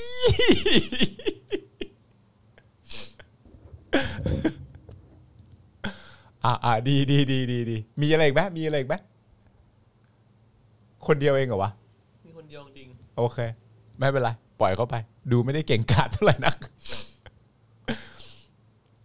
เออ เนี่ย มีหลายคนบอกว่าเขาปั่นนะเนี่ยเขาอาจจะไม่ใช่โอจริงๆหรอกมั้ง เอ้ยไม่เป็นไรอยากด่า อ๋อโอเค ไม่เป็นไรอยากดามีเขามาอีกไหมเป็นยังไงฮะไอโอคนนี้ เพราะว่าผมก็ไม่ได้หันมาดูเหมือนกัน ผมแต่ผมเชื่อคุณผู้ชมรายการเรา คุณผู้ชมมีความรู้สึกว่า คนคนนี้เป็น I.O. ที่เราควรจะดูแลเขาไหมฮะ หรือว่าไง ผมขอถามว่าอย่างคุณผู้ชมในชุมชน Daily Topic ของเรา เขาเก่งกาจพอที่เราจะพูดคุยกับเขาไหมครับ เฮ้ย คนดูเยอะกว่าท็อปนิวเฮ้ย ชนะท็อปนิวดีใจมากเลย เลยวะเราตกต่ำขนาดนั้นแล้วเหรอ I.O. ไปให้กำลังใจหัวหน้า เจียวกบก่อน โอเคนะครับ คุณดัสซันเดอร์ฟูก็เลี้ยงไว้ดูเล่น โอเคนะครับผม เขาแถเก่ง อ่าแสดงว่าไม่เก่งพอ อ่าโอเค อ่ะปล่อยผ่านไปครับ ไปแล้ว คดีนี้รอดเขาไปแล้วอะฮะโอเค ไปแล้วรับ เออไม่ผมมันติดติดดับดับๆปะ เออ ใช่ไหม ได้ไหมมาไหมครับ ฮัลโหลหนึ่งสองสามสี่ห้าหกเจ็ดแปดเก้าสิบโอเคมีหลายคนบอกว่าน่าจะเป็นการปั่นนะครับ เพราะจริง ๆ แล้วชื่อเนี่ยอาจจะต้องเนียนกว่านี้ คุณจิรพัฒน์บอกว่าถ้าไม่ใช่โอ ก็ต้องรับผลจากการกระทำเนื่องจากว่าเข้ามาปั่นแล้ว ใช่ โอ้ยคุณชัยมงคลครับ คุณให้ค่า I.O. หน่อยสิครับ คุณวริศบอกว่าเสื้อพี่ปาล์มสวยมากซื้อที่ไหน เสื้อตัวนี้เหรอครับ เออ ผมซื้อเสื้อที่ไหน ไม่แน่ใจเหมือนกัน I.O. มักจะหัวเกรียนใช่ครับทำไมทหารหลอกง่าย อ๋อ คุณธงชัยบอกว่าคนนี้มันก็ไปทุกช่อง อ๋อ ไปไหนก็เจอ โอเค โอเค โอเค ไม่เป็นไร ถือว่าว่างนะครับ I.O. มักจะหัวเกรียนนะครับผม จริง ๆ รายการเราก็เป็นรายการที่สลับเวลาได้ดีเนาะหมายถึงว่าเราสลับเวลาคุยกับ I.O. ด้วยอะ ใช่ ถ้าถ้าสมมติว่าสนุกอะนะ ถ้าสมมติว่าทำได้ดีอะนะครับ คุณอภิสิทธิ์บอกว่า ชื่อมึงยาวกว่าคอมเมนต์อีก มึงตั้งชื่อตัวเองยาวกว่าคอมเมนต์อีกเหรอเนี่ย ใครตั้งให้วะเนี่ย โอ้ยถ้าเป็นพ่อแม่ตั้งนี่คือพ่อแม่ไม่สงสารลูกเลยเนอะคือเด็กอนุบาลเขาอาจจะเขียนชื่อตัวเองได้แล้วเนี่ยกว่าลูกมึงจะเขียนชื่อตัวเองได้เนี่ยอายุเท่าไหร่ปาล์มเซ็กซี่ตลอดอ่อยเก่ง เฮ้ย จริงหรือเปะ ไหนวะ I.O. ถอดเครื่องแบบต่อย อุ้ยผมไม่ไปต่อยกับทหารหรอก ผมยังไม่รู้เลยว่าเขาชื่อพลทหารอะไร ถ้าคุณปาล์มขึ้นเวทีกปปสได้ จะพูดว่าอะไรครับ ผมจะพูดง่ายๆเลยครับ ถ้าผมขึ้นเวทีกปปสได้นะครับ ผมจะตะโกนดังลั่นเลย แล้วกปปสก็จะประทับใจตัวผมมาก ผมจะตะโกนว่า มาทำอะไรกันครับเนี่ย อันนี้มาทำอะไรกันครับเนี่ย เราควรตั้งคำถามให้ I.O. เออ ตั้งคำถามให้คุณสามกีบเกิบอะไรเมื่อกี้ดีกว่า คุณคิดว่า ระหว่างโทนี่วูดซัมกับประยุทธ์จันทร์โอชา ใครสามารถจะแก้สถานการณ์โควิดได้ดีกว่าครับ อ่ะ ถามไอโอครับ มีใครมาตอบมาตอนเนี้ย มีความสุขจังเลย ผมสังเกตมาหลายทีแล้วนะ ว่า ว่า สมมุติว่าการที่เราจะดิวกับ I.O. เนี่ย เออ เราไม่ต้องทำอะไรเลยนะ นอกจากถามคำถามจริง ๆ ถามถามคำถามจริง ๆ ไปอ่ะ เช่นสมมุติว่าเขาพิมพ์มาว่า อย่างน้อย อย่างน้อยเอ่ออย่างน้อยประยุทธ์ก็ไม่ชังชาติอย่างเงี้ย เออ แล้วถ้าเราถามไปง่ายๆว่า แล้วทักษิณชังชาติยังไงครับเนี่ย เออ แค่เนี้ยเขาก็ไม่ตอบแล้วแล้วนะ ใช่เพราะเขาเอาไปขึ้นเงินได้แล้วไง ใช่ คือถ้าแค่แค่เราถามคำถามที่เป็นคำถามปกติอะไม่ต้องซับซ้อนใดๆเลย แต่ถามไปตามธรรมชาติว่าแบบว่าเออประยุทธ์อย่างน้อยประยุทธ์ก็ทำเต็มที่แล้วนะ อะไรอย่างเงี้ยแล้วก็ถามไปว่าทำอะไรบ้างครับอย่างเงี้ยแค่เนี้ยเขาก็ไม่ตอบอะนะ อืม มันง่ายกว่านั้นอะอ๋อแต่เขาอาจจะตะโกนว่าจำนำข้าวโอเค โอ้ ไม่ไม่มาไม่ไม่จ๋า ไม่เสียเหรอ เหรอมันช็อตเหรอ ไม่แน่ใจเดี๋ยวเดี๋ยวเดี๋ยว ฮัลโหลหนึ่งสองสาม นั่นไง นั่นไง จะหลุดไงใช่ไหม ตามทำอะไรอ่ะครึ่งอะไรอย่างงี้ อ่าโอเค หนึ่งสองสามปลาฉลามขึ้นบก แน่นค่ะเออ สี่ห้าหก จิ้งจกยัดไส้ อ้าว I ทำไม am วะ sorry เหรอวะ เออ ไม่เคยตั้งคำถามเลย จิ้งจกยัดไส้กันเหรอ ใช่ครับ เออ ทำไมผมจำเป็นจิ้งจกชักว่าวตลอดเลย เดี๋ยวได้เลยนะหนึ่งสองสามเนี่ยปลาฉลามมันจะขึ้นบก ไม่คือคือทุกอย่างมันไม่ make sense อยู่แล้วแหละ ใช่ใช่ใช่แต่กูว่าการไม่ make sense เนี่ย มันต้องมีปริมาตรที่ถูกต้อง ไม่ใช่ว่าปลาฉลามมึงจะเดินมึงจะอยู่ดีอยู่ในน้ำแล้วว่ายมาขึ้นบก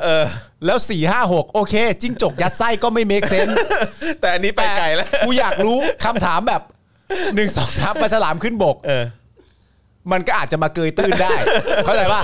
มันหลงมาคือคลื่นมันซัดแล้วมันไม่ซัดกลับไปเกยตื้นได้ เออเออ แต่จิ้งจกชักว่าวเนี่ย ไม่ไม่ใช่แล้ว เห็นตรงไหน เห็นตรงไหน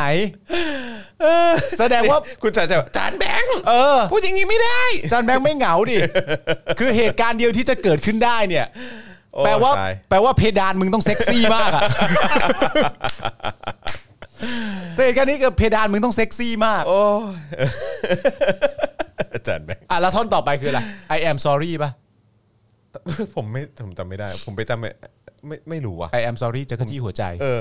เออ ผมจำ ไอ เป็น แมวตกกระไดหัวใจจิ้มขี้ เออเออใช่ใช่ใช่ โอเค ประมาณเนี้ยเออ ไม่มีนะเวอร์ชันอาจารย์แบงค์ไม่ผมไม่เคยปรากฏในสารระบบนะฮะ ไม่ผมผมจำผมจำไอไอไอไอแอม sorry ได้ แต่คือบางเวอร์ชันผมได้ยินคนร้องว่า I am Jerry ผมก็งงทำไมต้ง เวอร์ชันบางทีผมก็ได้ยินว่าไอแมวเจอรี่ เออไอแมวเจอรี่หรือ ไอแมว ะระ เจอรี่ เออ ไอแมวเจอรี่ก็มาจากกระจี้หัวใจ ซึ่งแบบไอยมันก็ไม่น่าจะไอแมว เพราะมันน่าจะเป็นไอทอมมากก ว่า ใช่ หรือว่าคนแต่งอาจจะไม่รู้ว่าแมวสีเทาตัวนั้นชื่ออะไร แต่ว่าจิ้งจกอะกูมั่นใจว่ามันไม่ได้ทำอย่างนั้น กูมั่นใจร้อยเปอร์เซนต์ว่าว่าจิ้งจกไม่ทำแบบนั้น นี่คุณตัวหนักสุดคือไอแมวเจอรี่ เท่าที่ผมอยู่ในสารระบบที่ผมศึกษามาจิ้งจกไม่เคยสอย จริง ไม่แต่ว่านี่มีคนแก้ให้แล้ว บอกว่าคุณเดือดเต่าใช่ไหมบอกว่ามันคือ I.O. Sorry จักรจี้หัวใจ ๆอ๋อ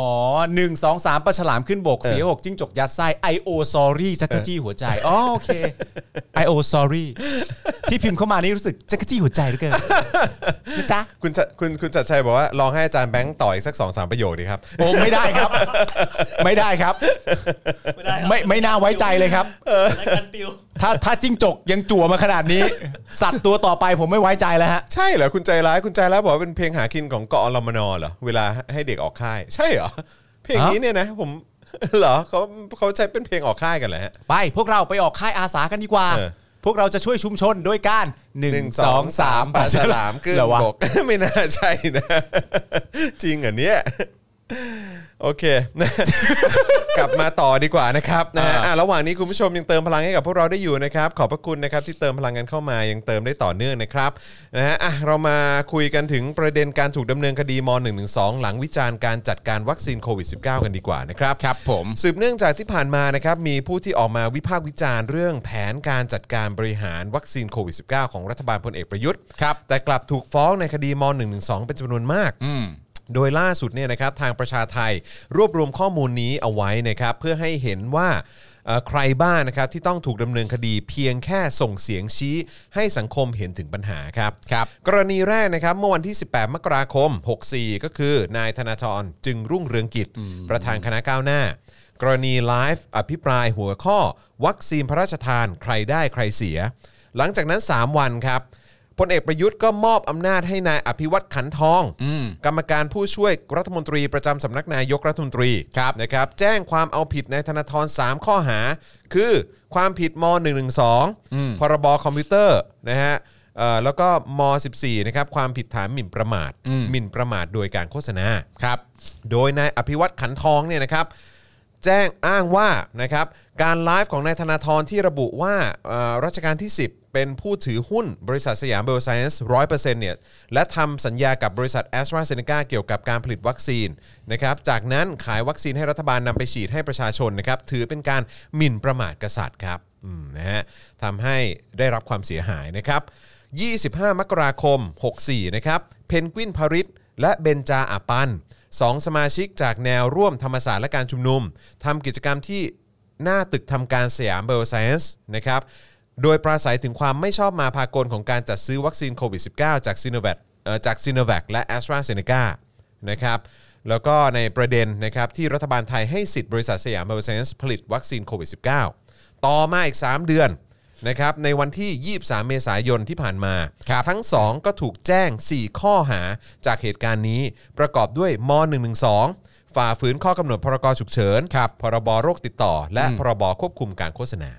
สี่ข้อหาด้วยกัน สี่ข้อหาด้วยกัน ครับ นะครับ คนแรกคือธนาธรต่ออด้วยเพนกวิน แล้วก็คุณเบนจา นะครับ แต่ของคุณธนาธรก็เหมือนเดิมนะฮะก็ยังไม่ได้มีคำอธิบายที่ชัดเจนว่าผิดอย่างไร ใช่ มา ครับกรณีต่อมานะครับเกิดขึ้นในวันที่ 25 มกราคมนะฮะเอ่อ64 นะครับ เมื่อตำรวจออกหมายจับม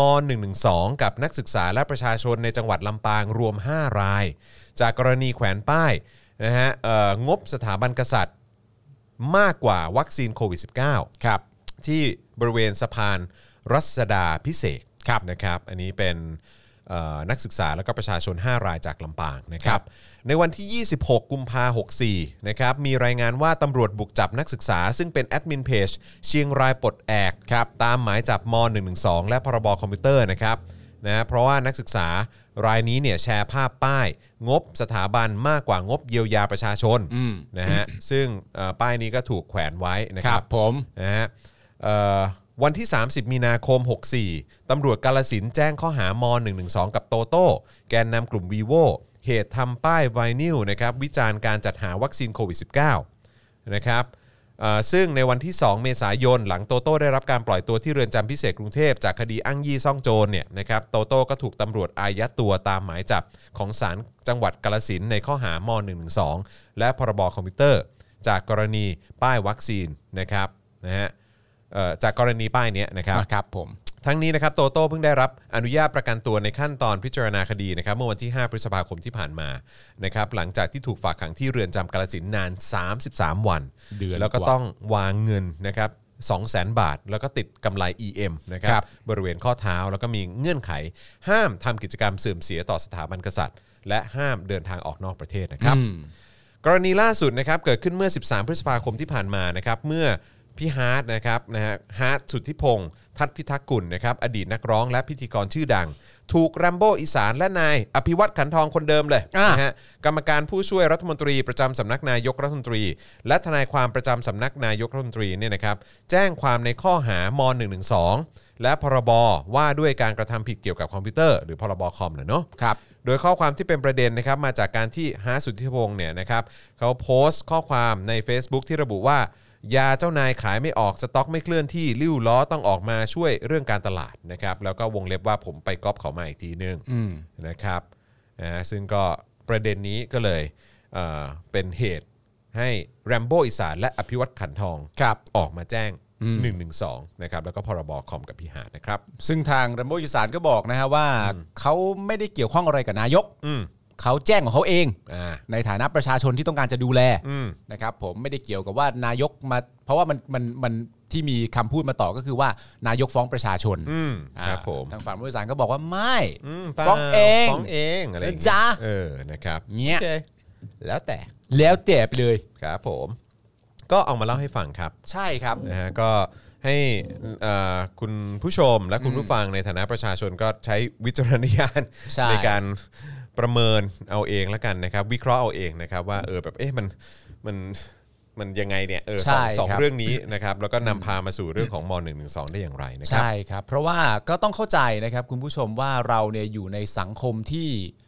เอ่อภาวะของโควิด -19 เนี่ยก็เป็นภาวะที่น่ากลัวมาก ครับ การจะเรียกร้องให้มีการจัดการภาวะโควิด -19 ให้ดีขึ้นเนี่ย ผมก็เข้าใจว่ามันจำเป็น อืม แล้วมันก็มีความ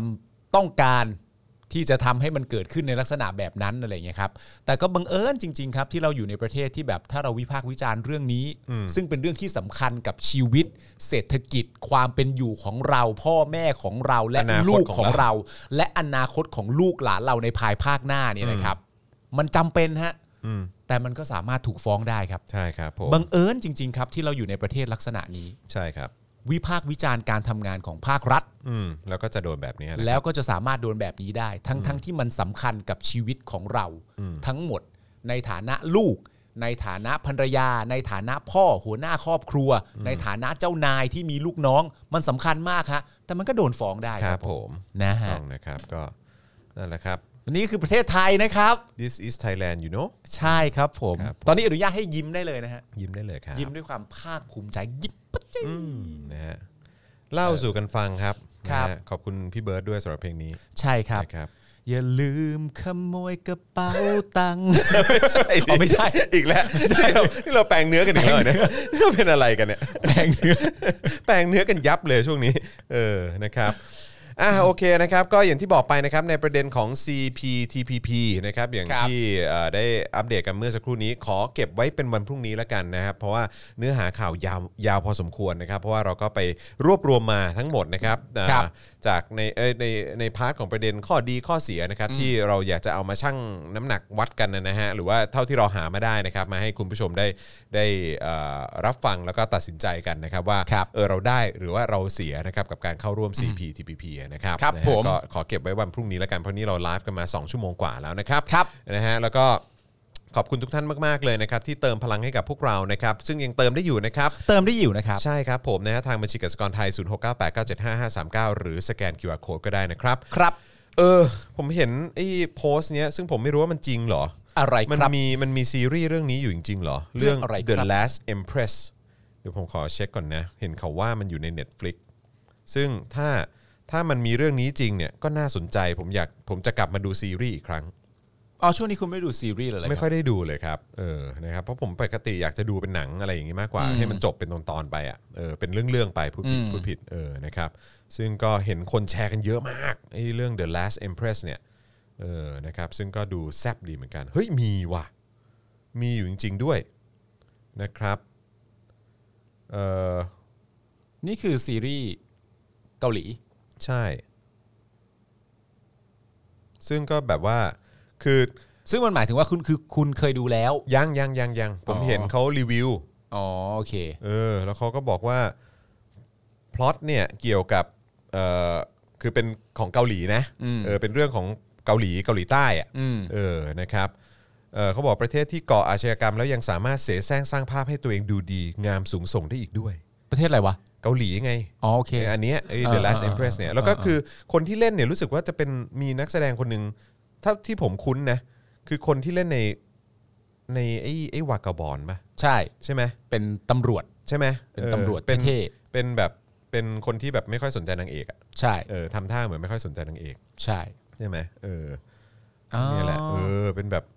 อ่านให้ฟังอีกทีนี้มันบอกว่าอะไรนะ ประเทศที่อะไรนะ ประเทศที่ก่ออาชญากรรม แล้วยังสามารถเสแสร้งสร้างภาพให้ตัวเองดูดีงามสูงส่งได้อีกด้วย อันนี้ประเทศ อืมเกาหลี เกาหลี อันนี้เกาหลี เกาหลีใต้อ๋อโอเค จริงเปล่าเนี่ยที่เขาเขียนมามันเขาเขียนมามันมันเป็นเนื้อเรื่องอย่างนี้จริงๆเหรอ คุณไปอ่านเจอในไหน IMDB เหรอ อืมไม่ใช่ไม่ใช่เป็นแบบเป็นเพจที่เขาแบบว่าเหมือนมารีวิวหนังอะมีใครดูบ้างฮะเออ สนุกครับ คุณเจนเทลบอก คุณเทิดบอกว่าหลายปีแล้วครับเรื่องนี้เอออคุณราหูบอกว่าอย่าดูเลย เดี๋ยวติด คุณวิวบอกว่าดีมาก อืมนะฮะเออ เอ้ย คนนี้เขาเล่นเรื่องนี้ด้วยนี่ เรื่องที่ที่ที่จวนจีฮุนเล่นอะที่พระเอกมาจากต่างดาวอะ อ๋อไอ้ you who came from เอ the อ star ไอ้ผู้ชายคนนี้ก็เล่นด้วย อ๋อโอเค เดี๋ยวเดี๋ยวผมขอไปดูก่อนนะ คุณพนิดาก็มาบอกว่า 10 เต็ม 10 เลยเรื่องเนี้ย จริงปะครับ เออ งั้นผมก็ต้องกลับไปดูละ เดี๋ยวผมเดี๋ยวผมดูแล้วเดี๋ยวผมจะมารีวิวให้ฟังแล้วกัน ได้ คุณสุรพัฒน์บอกว่ามันจริงพี่จอนเออนะครับ จางนารา คุณทัชบอกว่าควรค่ากับการดูมากครับ อ้าว ว้าวโอเคเออนะครับ คุณคุณอะไรเนี่ยเดียอะไรสักอย่างบอกว่าคุณอะไรนะ บอกว่าต้องดูค่ะ เหรอครับ นนี้ดูมาจากทาง Periscope นะครับ The เอ่อ The Last Empress นะครับ อ่า ชื่อภาษาไทยคือราชวงศ์สุดท้าย ว้าว นะครับ อ่ะโอเค เดี๋ยว เดี๋ยวดูแล้วกันนะครับ เดี๋ยว เดี๋ยวคืน ครั นี้ บ ผมจะเริ่มดูเลย ได้ นะครับ แล้วก็คือเรื่องของเรื่องคือไม่ ไม่ใช่อะไร เมื่อวานน่ะผมไปดูเรื่องนี้มา ผม ผมนั่งดูเรื่องนี้ คือดู ดูมา 2 วันแล้วแหละ ครับ เอ่อเรื่องอะไรนะ Love อะไรโรบอทนะเออเดี๋ยวกันนะโรบอทตึ๊บตึ๊บตึ๊บ Love Death and Robots อยู่ มัน ใน เป็นใน Netflix มัน อ่า เป็น Original Series เป็นแบบเหมือนเหมือนแอนิเมชันเรื่องสั้นเนี่ย อ่า เออของของ Netflix อ๋อเห็นแล้วเห็นแล้ว ที่เป็นแบบพวกแอนิเมชันในหลากหลายรูปแบบ อ่า เออซึ่งก็จะมีแบบคล้ายๆเสมือนจริงมากๆ หรือออกแบบเป็นแนวแนวอาร์ตอาร์ตแนวอะไรอย่างเงี้ย อืม แล้วเขาก็แบบว่าทำออกมาได้ดีมากเลย ผมแนะนำเลยใครที่ยังไม่เคยดูอ่ะควรจะดู อ่า แล้วก็ผมชอบอันนึงมาก ๆ มันเป็นเกี่ยวกับเรื่องที่ว่าเป็นเป็นยักษ์ที่ลอยมาเกยตื้น อืม บนบก อ่า แล้วเป็นยักษ์ที่เป็นเหมือนคนเนี่ย อืม เออยักษ์ที่เป็นเหมือนคนคือทุกอย่างเหมือนคนหมดเลย อ่า แล้วก็เป็นศพอะลอยมาเกยตื้น อืม เออแล้วก็เป็นมนุษย์เนี่ยอย่างเราอ่ะ อืม ก็เดินไปดูแล้วก็แบบว่าเออยักษ์ตัวนี้เนี่ยมันแปลกจังเลยเนาะอะไรเหมือนแบบว่าแล้วก็พินิจพิเคราะห์ถึงแบบถึงไอ้ยักษ์ตัวเนี้ยซึ่งซึ่งเวลาเราตีความอ่ะในความรู้สึกผมอ่ะผมก็ตีความแบบคล้าย ๆ แบบเกี่ยวกับความเป็นคน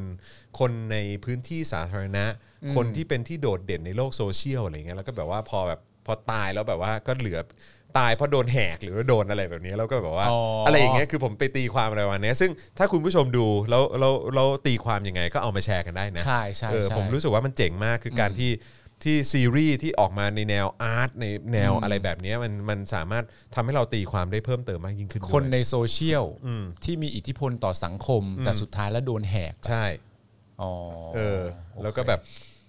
แหกอ่ะ เออเออเออ เพราะมันเป็นยักษ์ที่แบบว่าเกยตื้นมาแล้วคือไม่มีเสื้อผ้าใส่เลยอ่ะ เออ คือโป๊อ่ะ ยักษ์ตัวเนี้ย เออ ไม่เอา ยักษ์ตัว ดีกว่า นี้เคยปลูกต้นไม้หรือเปล่าล่ะ ไอ้เหี้ยอันเดียวกับกูด้วยสัตว์ ยักษ์ แหม ยักษ์ตัวนี้เคยปลูกต้นไม้ ยักษ์ตัวเนี้ยมันลอยมา เออ ตอนแรกมันลอยมาตอนแรกมันว่ายน้ำมาดี ครับ มันก็ไม่เกิดอะไรขึ้น ใส่เสื้อผ้าครบ ทุก ถ้ว คน นได้ขับ BM มาใช่ไหม ไม่ได้ขับพี่เอ็มครับพี่เอ็มมาลอยน้ำมา เออ ใส่เสื้อผ้าครบถ้วนเลย ครับผม มีปัญหาอะไรนั่นนู่นนี่อะไรเงี้ยแต่ ครั ก็ บ แต่ก็เป็นยักษ์ตัวเนี้ยจะมีวิธีการพูดที่เนิบเนิบๆหน่อย เออเออ พูดช้าๆอะไรเงี้ยแล้วก็สำเนียงก็อาจจะไม่แน่ใจว่าเอ๊ะเป็นสำเนียงที่มาจาก ยังไงดี ยังไงทางไหนอะไรเงี้ย เออเออเออ พอยักษ์ตัวเนี้ยมันเริ่มลอยมาอย่างสบายๆเรื่อยๆเนี่ย เออ ก็บังเอิญจริง ๆ บังเอิญครับ บังเอิญจริง ๆ ที่ บังเอิญครับ ยักษ์ตัวเนี้ย ไปพูดชมเผด็จการ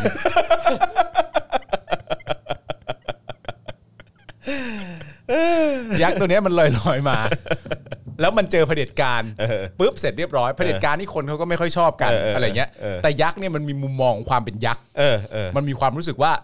เท่าที่มันเห็นเนี่ย เออเออ เพราะว่ายักษ์มันอาจจะเห็นแบบอารมณ์แบบความน่าเกลียดน่ากลัวอะไรต่างๆนานานะ เออ มีจนมันเริ่มจะคุ้นชิน เออ แต่ว่ามนุษย์อย่างพวกเราเนี่ยอาจจะไม่คุ้นชินเท่าไหร่นะ เออเออ เมื่อมันลอยน้ำมาปุ๊บมันเห็นปุ๊บเสร็จเรียบร้อยเผด็จการมันก็อ่ะน่ารักเหมือนกันนะเนี่ย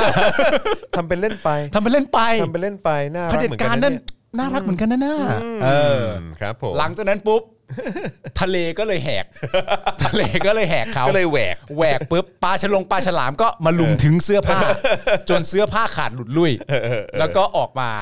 จบปุ๊บอยู่ตรงที่ริมชายหาด เออ แล้วก็มีประชาชนมาดู ครับผม แต่ที่คุณดูไม่จบมันมีเวอร์ชั่นต่อไป ฮะ เวอร์ชั่นต่อไปที่พอประชาชนเริ่มดูเยอะๆเนี่ย เออ ยักษ์มันลุกขึ้นมาได้ เฮ้ยจริงป่ะเนี่ย คนก็นึกว่ายักษ์แม่งฟื้นแล้ว เออ ไม่ใช่ยักษ์แม่งจำคัด ยักษ์จำคัด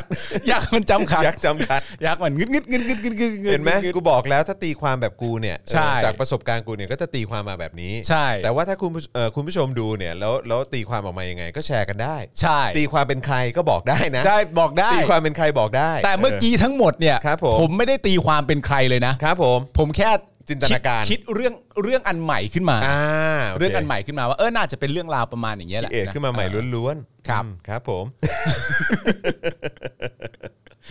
นะครับ คุณทายอาก วิน เห็น บอกว่า เผด็จการ คุณทาวินบอกว่า เฮ้ย Love Death Robot เนี่ยมันของดีนะ เพราะว่าได้รับเอ่อเกิดเหมือนเหมือนเข้าชิงปะหรือว่าเขาได้รางวัล เขาได้เอมมี่อวอร์ดเหรอเออ Winning เลยนะ วินนิ่งเลยนะ โอ้ นะครับ แต่ว่าไอ้ไอ้ที่ผมเล่าไปมันไม่ได้สปอยนะเออคื ไม่สปอย คือไอ้ตัวเขาเรียกว่าอะไรไอ้ตัวภาพประกอบด้านหน้ามันก็เห็นเลยแหละว่าเป็น ใช่ อย่างนี้เออนะครับแต่ว่าไอ้เนื้อหาข้างในมันเป็นยังไงก็ลองไปดูกันได้ เพียง แต่ แต่ว่าผมตีความอย่างนั้น ใช่แต่ที่ผมเล่าอ่ะสปอาจจะเป็นการ เออ สปอย ส นะ ปอยเรื่องในอดีตอะ สปอย นะครับ ไม่แล้วมันตลกมากเลยนะมันตลกมากตอนที่พอมึงพูดมาเสร็จเรียบร้อยอ่ะ เออ แล้วในหัวมึงกับกูเป็นคนเดียวกัน มันเป็นไปได้ไงวะ จะไปนึกถึงใคร มันเป็นไปได้ไงวะเนี่ย กูถามจริงมึงจะไปนึกถึงใคร เอออื มนะครับ ยักษ์จำคัด อืม คุณบิกเนอร์บอกว่าอันนี้คือภาค 2 หรือเปล่าใช่ใช่ซีซั่น2มาแล้ว ครับ นะครับ ผม ก็ลองดูกันได้นะครับ เออ ส่วนใครที่ยังไม่ได้ดู The Last Empress นะฮะก็เดี๋ยวไปดูกันนะครับเดี๋ยวคืนนี้ผมจะดู ได้ นะครับแล้วถ้าเกิดว่าไอ้เนื้อเรื่องเนื้อย่อเนี่ยมันเป็นอย่างที่เขาเขียนมาจริงๆเนี่ยเดี๋ยวผมจะมาเฟิร์มอีกทีนึง ครับ นะครับเพราะไอ้ที่เขาเขียนมาเนี่ย ผมรู้สึกว่า อันนี้มันไม่ใช่ออริจินอลแบบไม่ได้เขียนออริจินอลแล้วแหละ เข้าใจปะมึงได้แรงบันดาลใจจากที่ไหนมาแล้วแหละ ใช่ แอบเปล่า เออ แอบมาดูเปล่า มัน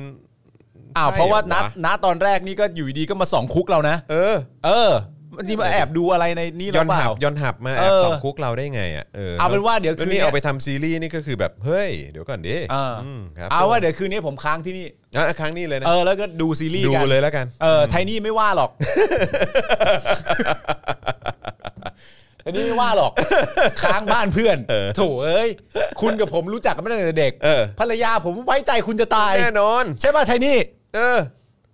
ตอบสิ จะตอบไหมหูหู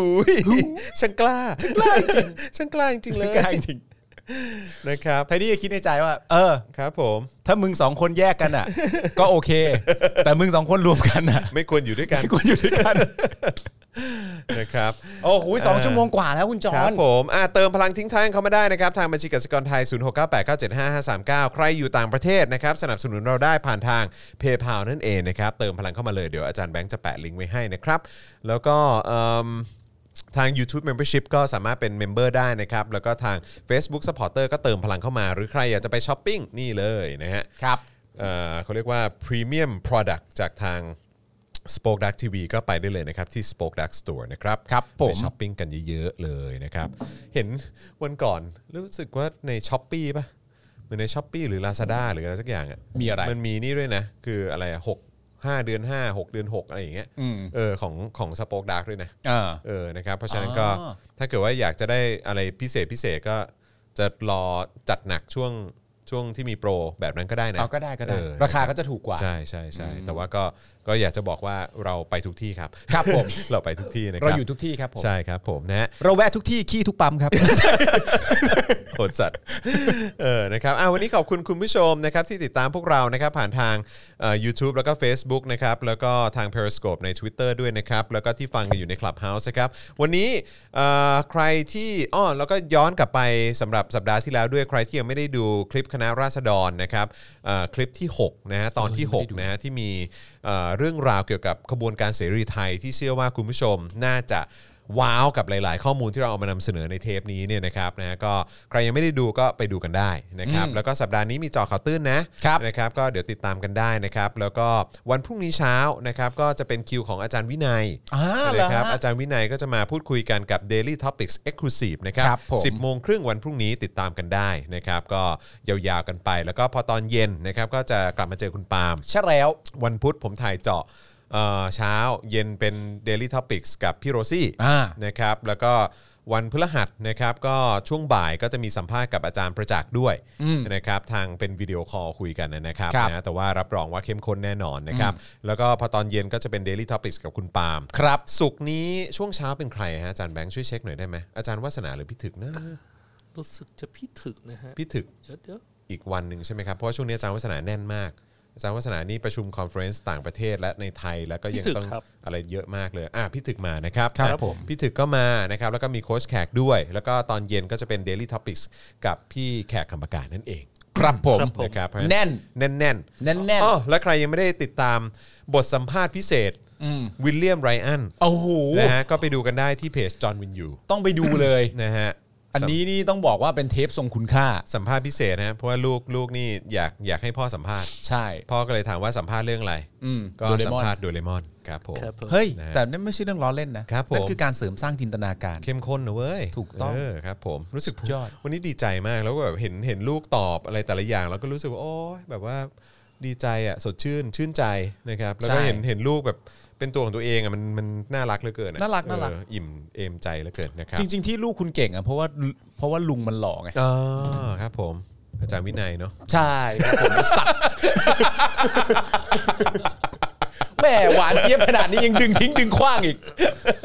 ลุงปาล์ม เออ ลุงปาล์มอยู่แล้ว เออ ลุงปาล์มเออเนี่ยเอะอะอะไรก็เรียกร้องลุงปาล์มตลอดเลย เออ นะครับ ยอดมาก นะฮ ะ พ่อเหอะพ่อพ่อเหอะลูกใช่ครับนะฮะเจอ เอาไม่ กัน แปลกครับ สัปดาห์ละ 3 วันต้องเหนื่อยนิดนึงฮะ ครับผม นะ ต้อง ฮะ ทำให้เต็มที่ฮะ ครับผมนะฮะ